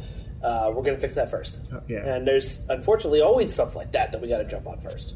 Yeah, we have a ridiculous amount of data and metrics analysis that you can look at just as far as, I mean, even things Well, like. you can't. Yeah, Sorry. you can't. even things like what's in the store, like what percentage of people clicked on something and then uh, and then bought something. So, hey, a lot of people are looking at this and not buying it. Why is that? a pro- Why is that happening? So we want to address that because that's that's there's a few there that person clicked on it didn't buy it. We lost thirty dollars there, and then you add that up, and that's thousands or, or tens of thousands or hundreds of thousands of dollars.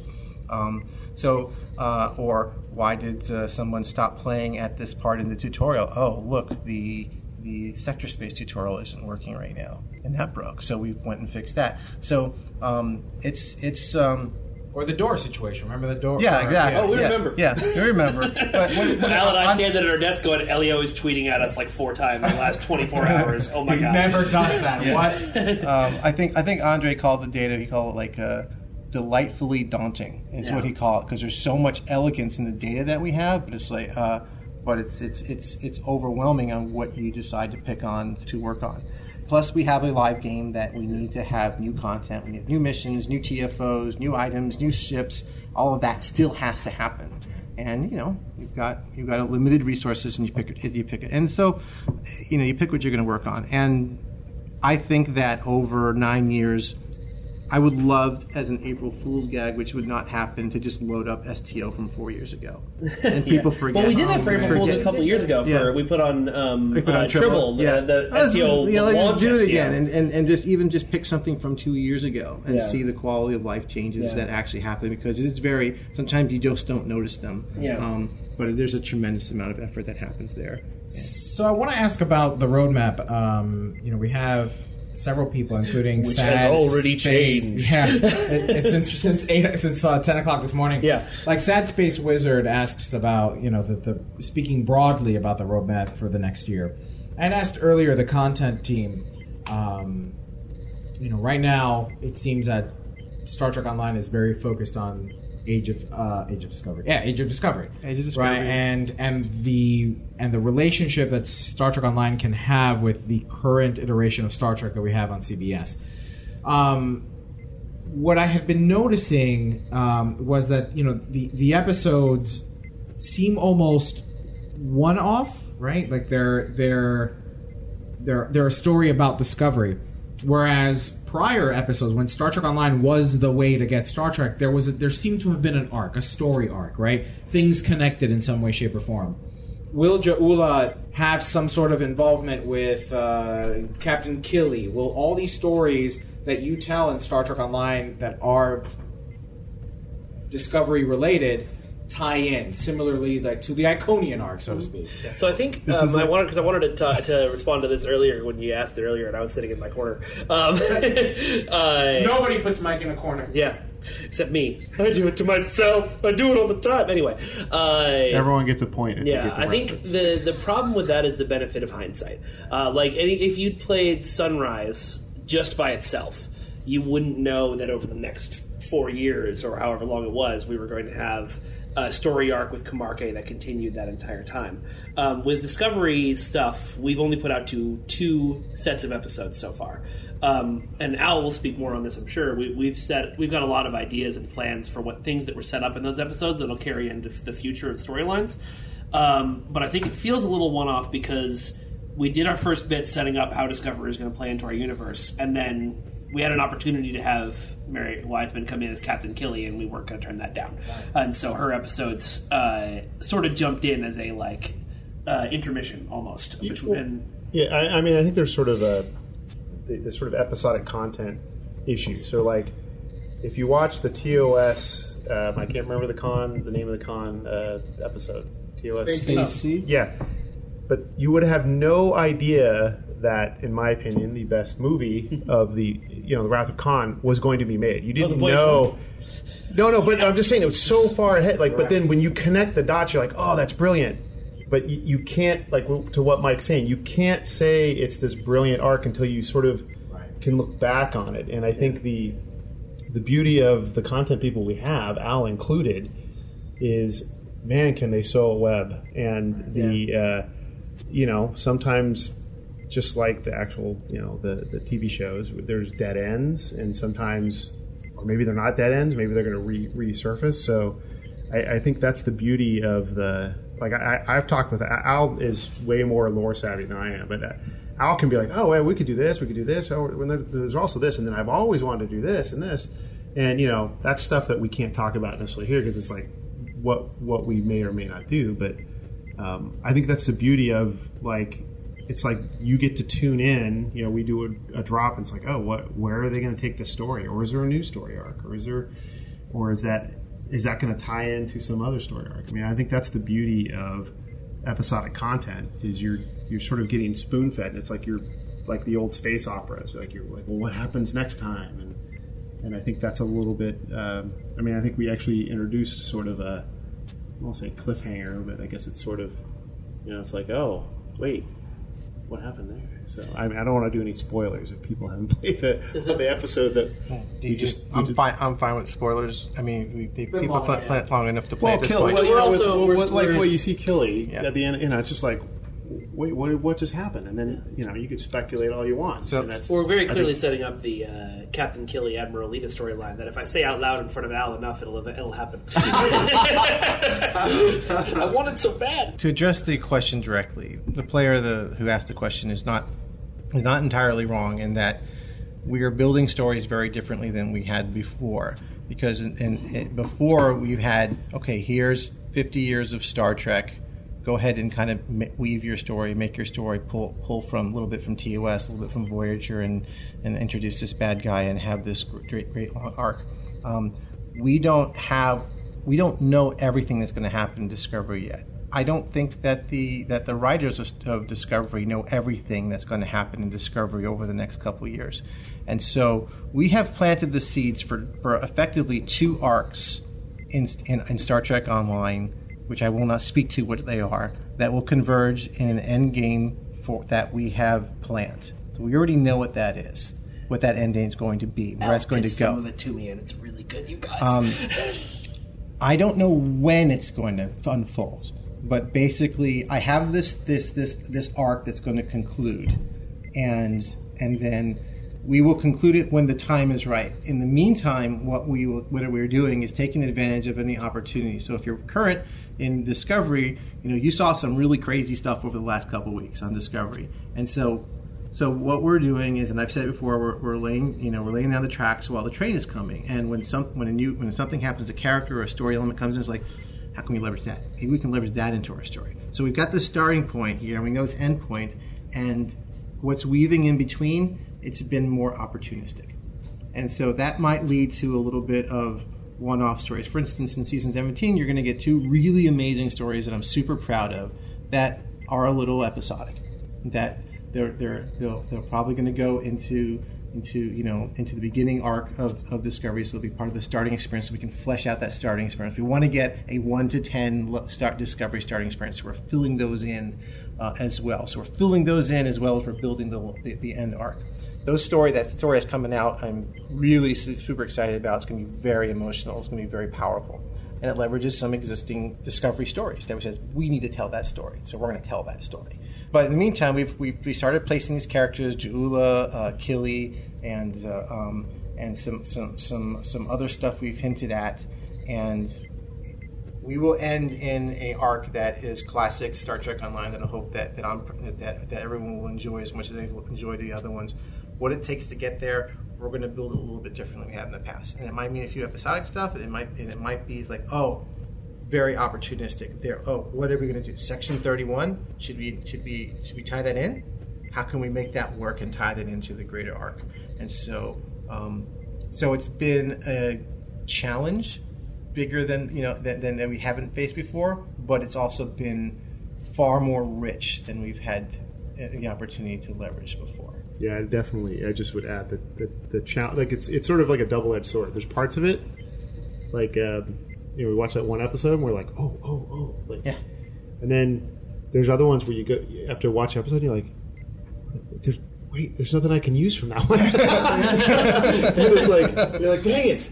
Um, but uh, yeah, no, it's it's exciting too. I mean, I think the uh, and, and, and and we we know a lot of what's going to happen on the show. Yeah, we do. Like, we I- do have. well, uh, we have. We have I don't. He does. they don't tell me. I have on my desk basically a filmscape of all the episodes, basically a storyboard of everything that's happening. Excuse happening. me, Garnell. So- uh, we have to tackle Elio. We'll be right so, back. so we so we have we have we have a lot of information, and as a matter of fact, I just had an email conversation with CBS John Van Citters, and we'll be meeting again, and he's got some other stuff to share with us. So we meet regularly, and we said, okay, great, we're going to use that. And I said, John, what about this? I really need to know about this, and he'll tell me, oh yeah, we're we're not going to do that, or this person's going to die, or this person's going to do this, and this or this thing is going to happen here.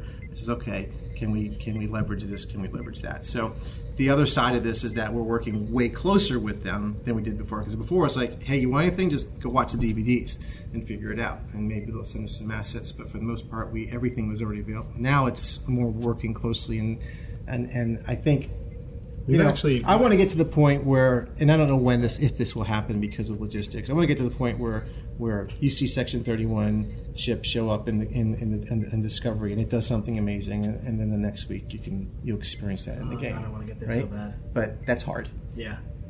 yeah, many have tried that. yeah, yeah, defiance. Yep, yeah. Defiance. Not And- like that. I don't want to try to like it, like No, stuff no. that Defiance Right. does happens in well, the and game, thing, and then the characters from that the I, game show up in the movie. I uh, always talk about is when people ask about you know why we can't do that kind of stuff is because you know when we see a Section Thirty One ship do something really cool on screen, then we have to hand it off to you know Jett to design.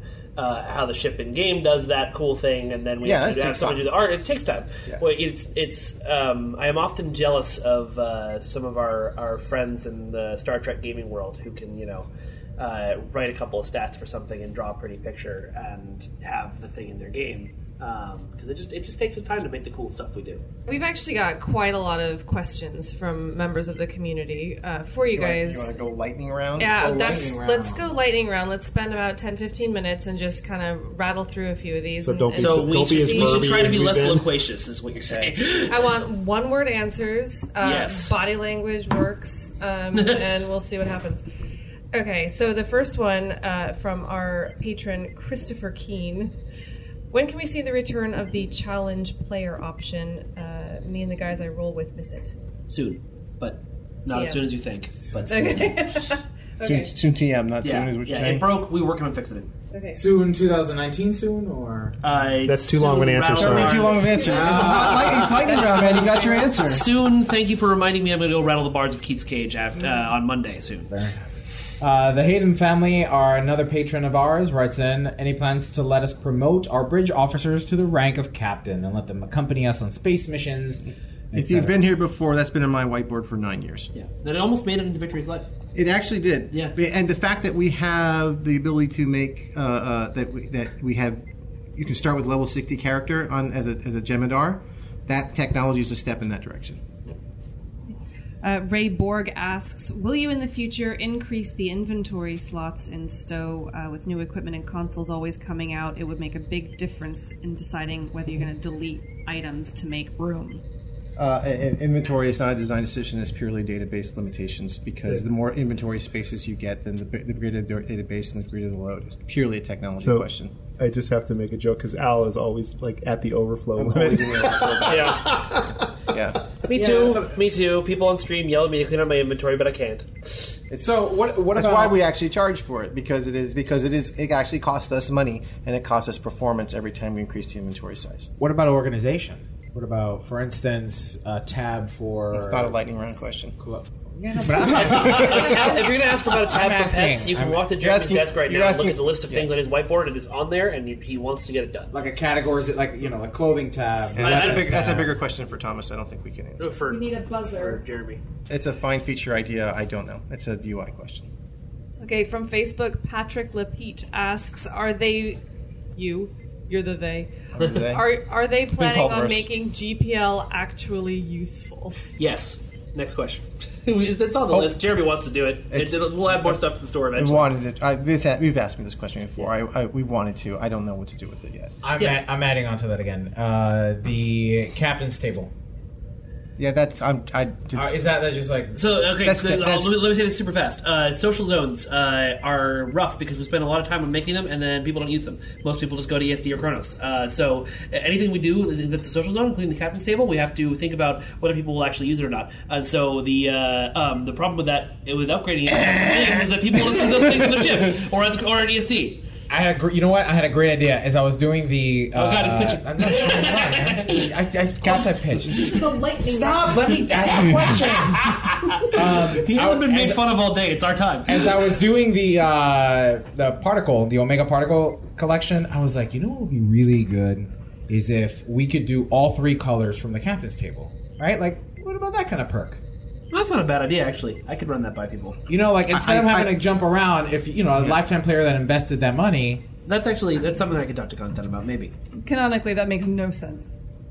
canonically, the Omega Canonically- thing makes no sense. canonically the Omega No, thing but- doesn't make any sense, and canonically the captain's table makes absolutely no sense. Elijah, actually, the accountant's table. we will captain's discuss table this over dinner. Several Fine. books.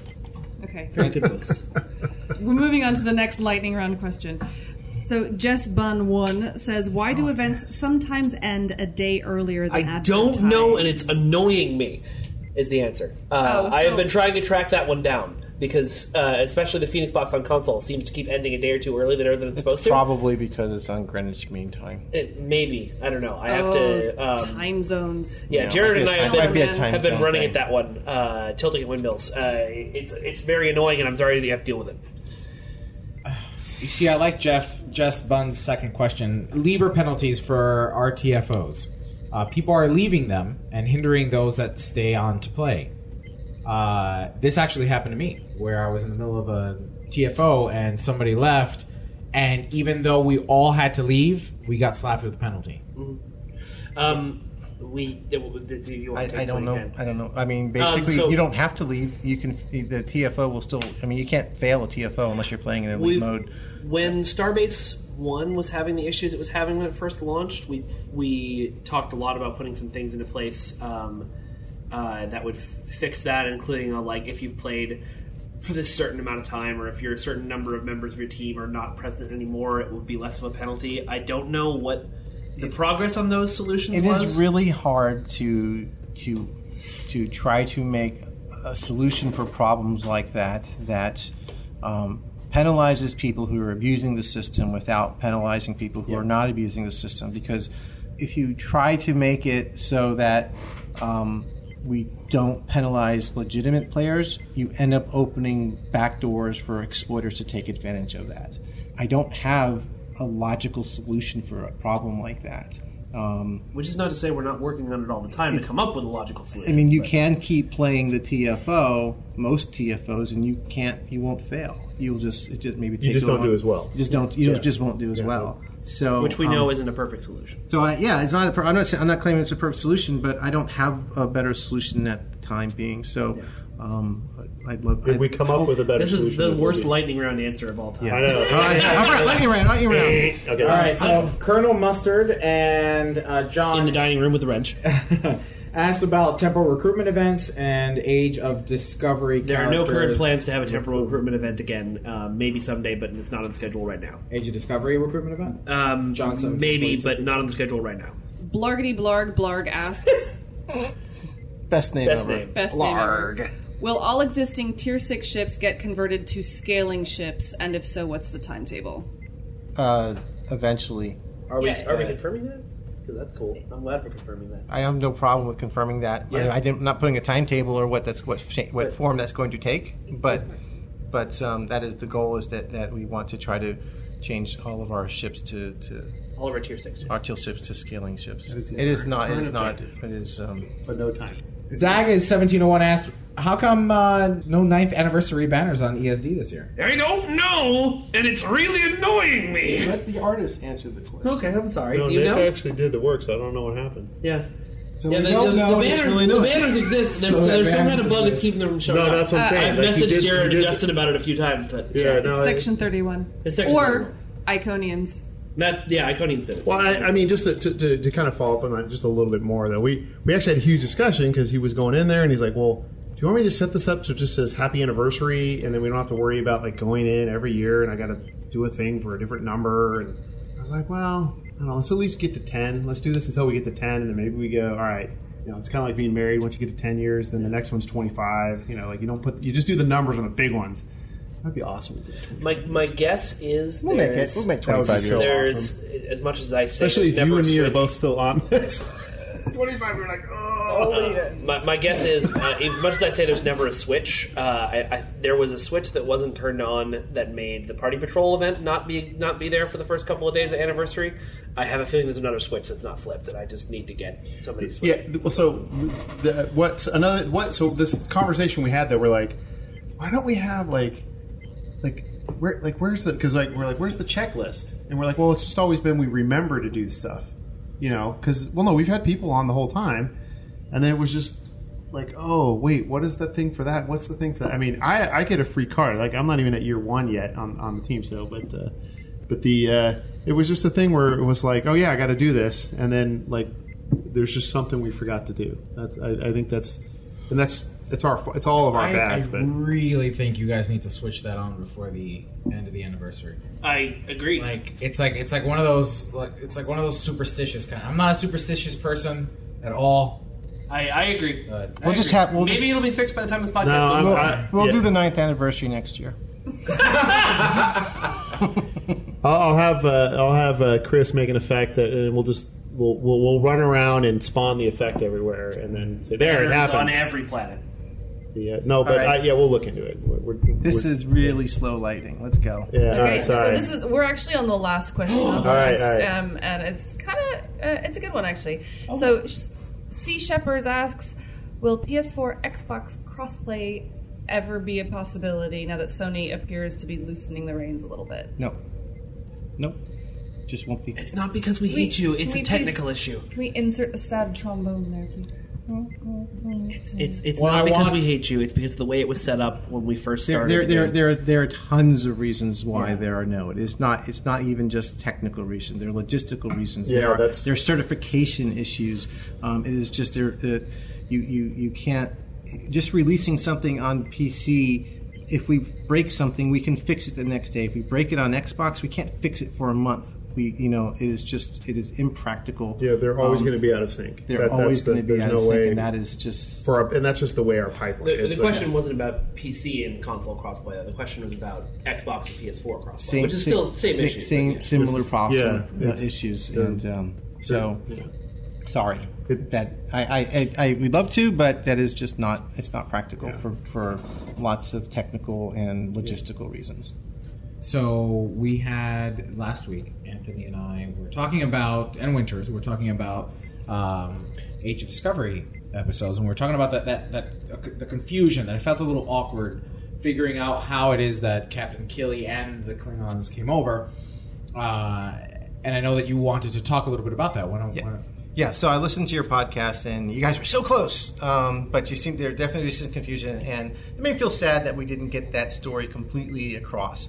But so let me explain. So some of it that you got right. Um, so in in uh, in twenty two fifty six, I that's right. Yeah, okay, good. Fifty six. So Discovery. Um, activates its, store, its spore drive and it swaps to the mirror universe. And you can see it duplicates. You can see in the graphic on the show, and that's indicating what happens is the ISS Discovery swap places with the ISS Discovery. First question: ISS Discovery does not have a spore drive. Right. Okay. That doesn't mean that they don't have spore tech, but they do not have jumping. They do not have the ability to jump. The only ship that does in canon and ever will um, within canon is the ISS Discovery. The USS Discovery. The U- USS Discovery. Sorry, thank you. Um, so Stamets, Stamets is the only one that can do that, and we bend that rule for for Sea Star. Prime Stamets. Yeah. So prime Stamets. Um, so. Um, so the ISS Discovery does not have a spore a jump a, a, a, a spore jumping drive. Um, so it switches, and what happens is is that is that when the ISS Discovery switch swaps, it swaps places into where it was, which was near Pahvo, and then what happens is what we're told, what Tilly tells us, what I'll say Killy just to just to just to be clear, what Killy tells us is that she was sent to Pahvo to die. Because in the mirror universe they've they've already tortured Pahvo to their. Uh, and weaponized it, and so they've agonized it. So it's evil Pablo now. It's or or you know it's been infected with with Terran tech, and and so Killy has alluded to the fact that she was sent there on a fool's errand to die. Um, but she gets swapped, okay, and what happens is that she gets swapped, and then we know that Admiral Cornwell says that she thought she saw the Discovery get blown up, and what she actually saw was the ISS Discovery get blown up because it landed in. Because what happens is when the sarcophagus ship blew up, which was commanded by by Kor, he he was summoning a bunch of other core Klingon ships. Okay, and and that's why Discovery's leaving. They're going to leave because a whole bunch of Klingon ships are coming. So a whole bunch of uh, a, a fleet of core Klingon ships were heading towards Pahvo to help the sarcophagus ship and destroy Pahvo or whatever they wanted to do. So ISS Discovery ran into these ships and they were blown up, and that's what Cornwell saw. Okay, what we did is we pulled a kind of yesterday's Enterprise story. And because when the player gets to Pahvo in 2409, 2410, depending on which player you're playing, it actually happens in both times, depending on your individual character, um, is that there's an ion storm there, and we know that ion storms gives uh, can cause a link to the mirror universe. There's they, they, they can there's something about ion storms that allows things in the mirror universe to, to pass through. We also know that the spore drive, when you travel through the through the spore network, you can jump through time. So the ion storm at Pahvo and and the swapping of the ships of the ISS Discovery causes um, causes like a tugs pulls the ISS Discovery forward in time before it actually goes back in time. So on the way from Mirror Universe to 2256, it gets pulled forward by the ion storm. That confluence of events, okay, causes causes a mycelium event that brings Oh, you, all Could, you could only see everyone's faces. Let's go- keep going. that brings that brings not only the ISS Listen, Discovery, this is but better than a lot of Star Trek canon explanations. Al's just not using the words like anti-time and like resonance cascade. All right. so so so all so what happens is is not only that ship is pulled forward, the ISS Discovery ship is pulled in time, but all the but the Klingon ships around it as well. So they don't have spore drives, but the, but they mycelium jump into into the future, and so that those are not mirror core; those are prime core Discovery era core ships that were hunting down the Discovery and they think it's the USS Discovery, but it's the ISS Discovery. So that's that's what's there. And then what you do is you you said we got to get them back to where they were, and you set up this this this little network and um, activate, and you'll notice the storm gets more and more intensified, intensified, and it sends the ISS Discovery and the and all the Klingon ships back to where they go to f- complete their fate, where the ISS Discovery ship gets destroyed. Okay. But not killing because she's not. Because, on it. but Okay, okay. So, and, in, and yes, so we get to save. so Killy. in Discovery, the Discovery is about to make its last jump from Pahvo back to Starbase 30 something. 30 something, right? That's when Lorca does the thing with He- Stamets mhm. and they switch over. So when USS Discovery in Prime Universe is at Pahvo, the ISS Discovery is also at in their mirror universe At Mirror at Pahvo, Pahvo. yes. So Stamets triggers the jump drive. Uh-huh. Right, and, and at this point of the episode, we know that the Klingons are on their way. Yeah. Right in Prime Universe, the Klingons are on their way to fight the USS Discovery. Yeah. Right. So the Klingons under Kol are on their way to destroy the USS Discovery. Lorca says, "Stamets, let's do the final jump to get out of here." Boom, final jump. ISS Discovery, they switch. Mm-hmm. But they USS get- Discovery never makes it to Starbase. Cornwell believes that the ISS Discovery was blown up at pa- at, at Good Pahvo, nice Pahvo, by the Coal Klingon. Coal Cor- Klingons. Cor- Klingons. Okay. Cor, yeah. So that were to that mean so if she saw the wreckage, doesn't that mean that the ISS Discovery was fighting our prime line Klingons? Yes. Yes. yes. For They're a fighting little while? yes. at the so- end, at the end of the episodes that we just released, the as Al just mentioned, the ISS Discovery and the Klingons it was fighting, They were are fighting. sent back to twenty two fifty six, where then the Klingons destroy the ISS Yeah, Discovery, so- which is what Cornwell just sees. one, one, one, one, one, one at a time here. So, so yes, the the the the, the ISS Discovery Uh-huh. and the Prime Timeline core Klingons Right. take for an, an indiscernible amount of time take a detour to 2409 because of the ion storm. The ion storm yanks them forward in time during that during that because of that mycelium event. So that's pulls them forward in time. So they stay in there. The ISS is Yeah. fighting sarcophagus.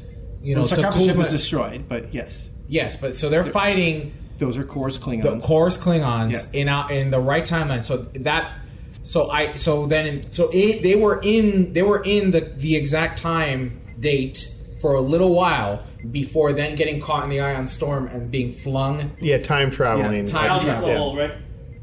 Yeah, that's, that's nothing up there that's important. Yeah, so this is I just, get it. this No, I is get it, just I like get it, it's just like Yeah, yesterday's yeah. Enterprise, right? Where Right, the Enterprise right, C right. get, Yes. gets pulled out of time right before you know it. It gets it, a barrage of plasma torpedoes right, right. pulls it forward in time, uh, uh, pulls it back in uh, forward in time. That battle triggers the ion storm. and uh, well, in yesterday's Enterprise, no ion storm, but Right, yes, right, right. it gets pulled no. forward in time because of because of whatever plasma torpedoes, and it changes the timeline because of it, and they have to send it back to where it was to its fate. but to to the person, the people, the Klingons and Romulans who were there, they never even see. The, the, the Enterprise C leave because it leaves and then replaces itself like in the same timeline, and that's exactly what happened to ISS Discovery. It leaves and the Klingons leave, but then they immediately get replaced.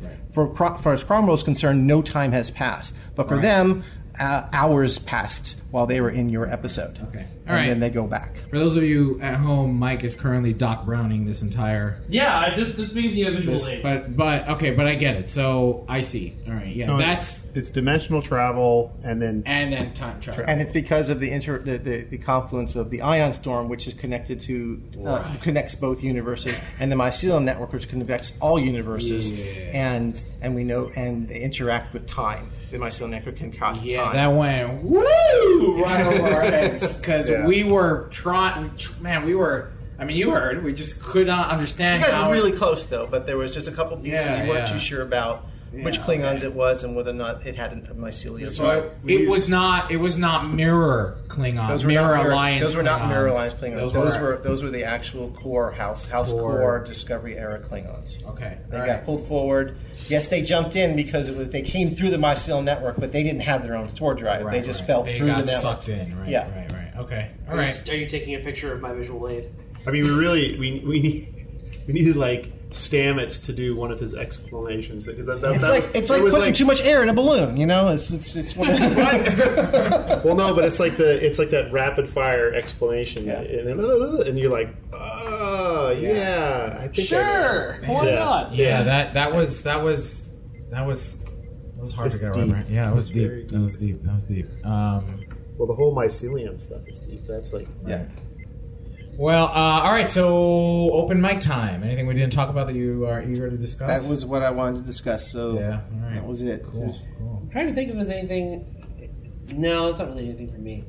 Watch the streams on Wednesdays and I talk about stuff. Yeah. Well, just just I guess the only other thing that I'll just add is that you know uh, I think you talked about you know cadence of things and what we release. You'll you'll notice that we're trying to uh, every month we're going to try to release something new, some some events, some some content, something to, to enjoy to keep the game constantly fresh and something exciting to come back to and work towards. Um, and we have a really awesome uh, season.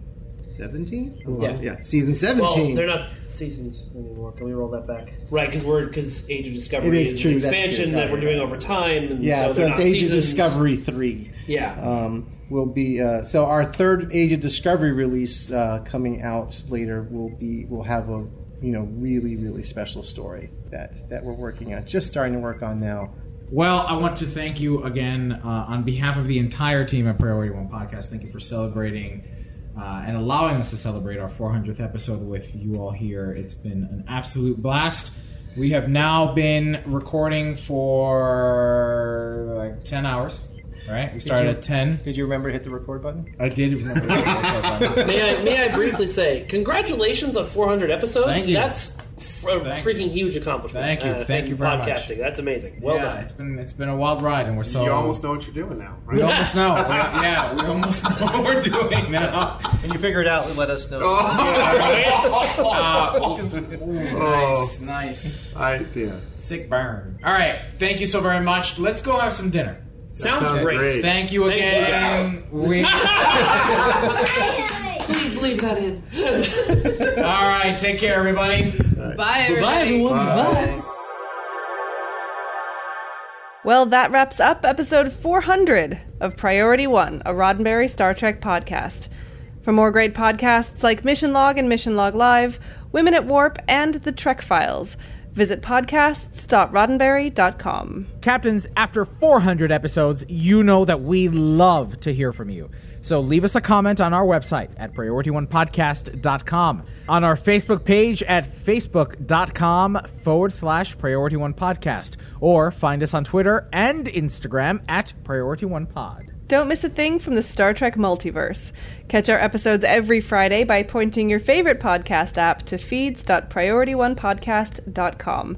You can even join in on the fun while we record our episodes live on Tuesday nights at around 11:30 p.m. Eastern on Facebook, Twitch, YouTube, and Twitter.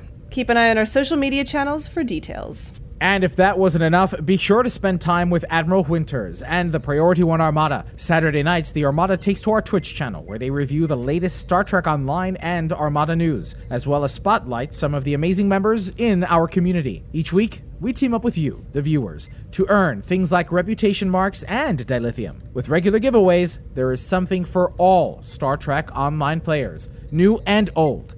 Follow us on twitch.tv forward slash priority one. And if you'd like to join the Armada, visit priorityonearmada.com. This episode of Priority One Podcast is brought to you by our patrons through patreon.com. Find out more and add your support at patreon.com forward slash priority one. Even if you can't make a financial contribution, please help spread the word about the show and invite your fellow Trekkies. It's your support that keeps us going. Don't forget to tune in to Priority One Productions' Guard Frequency podcast at guardfrequency.com.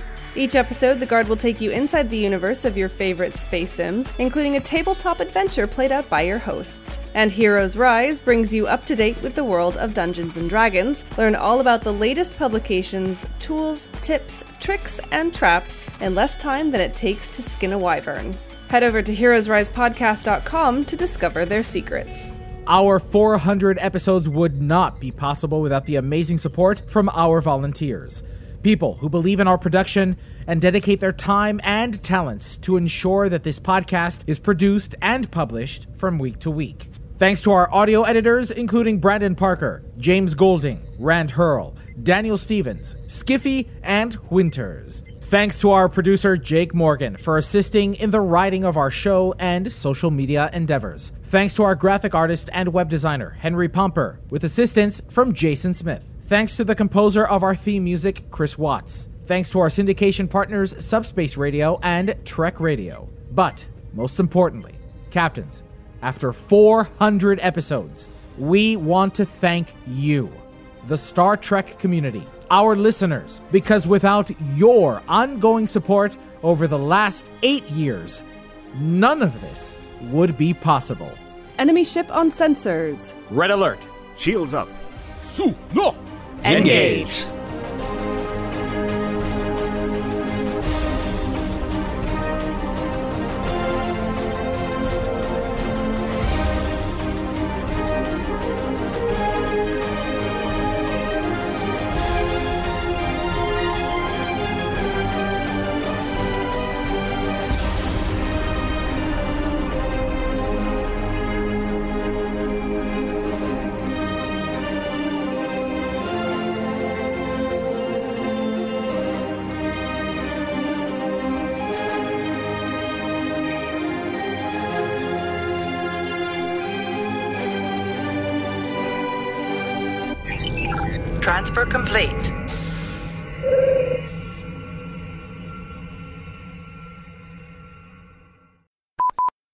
Shut up. Everybody hit stop now.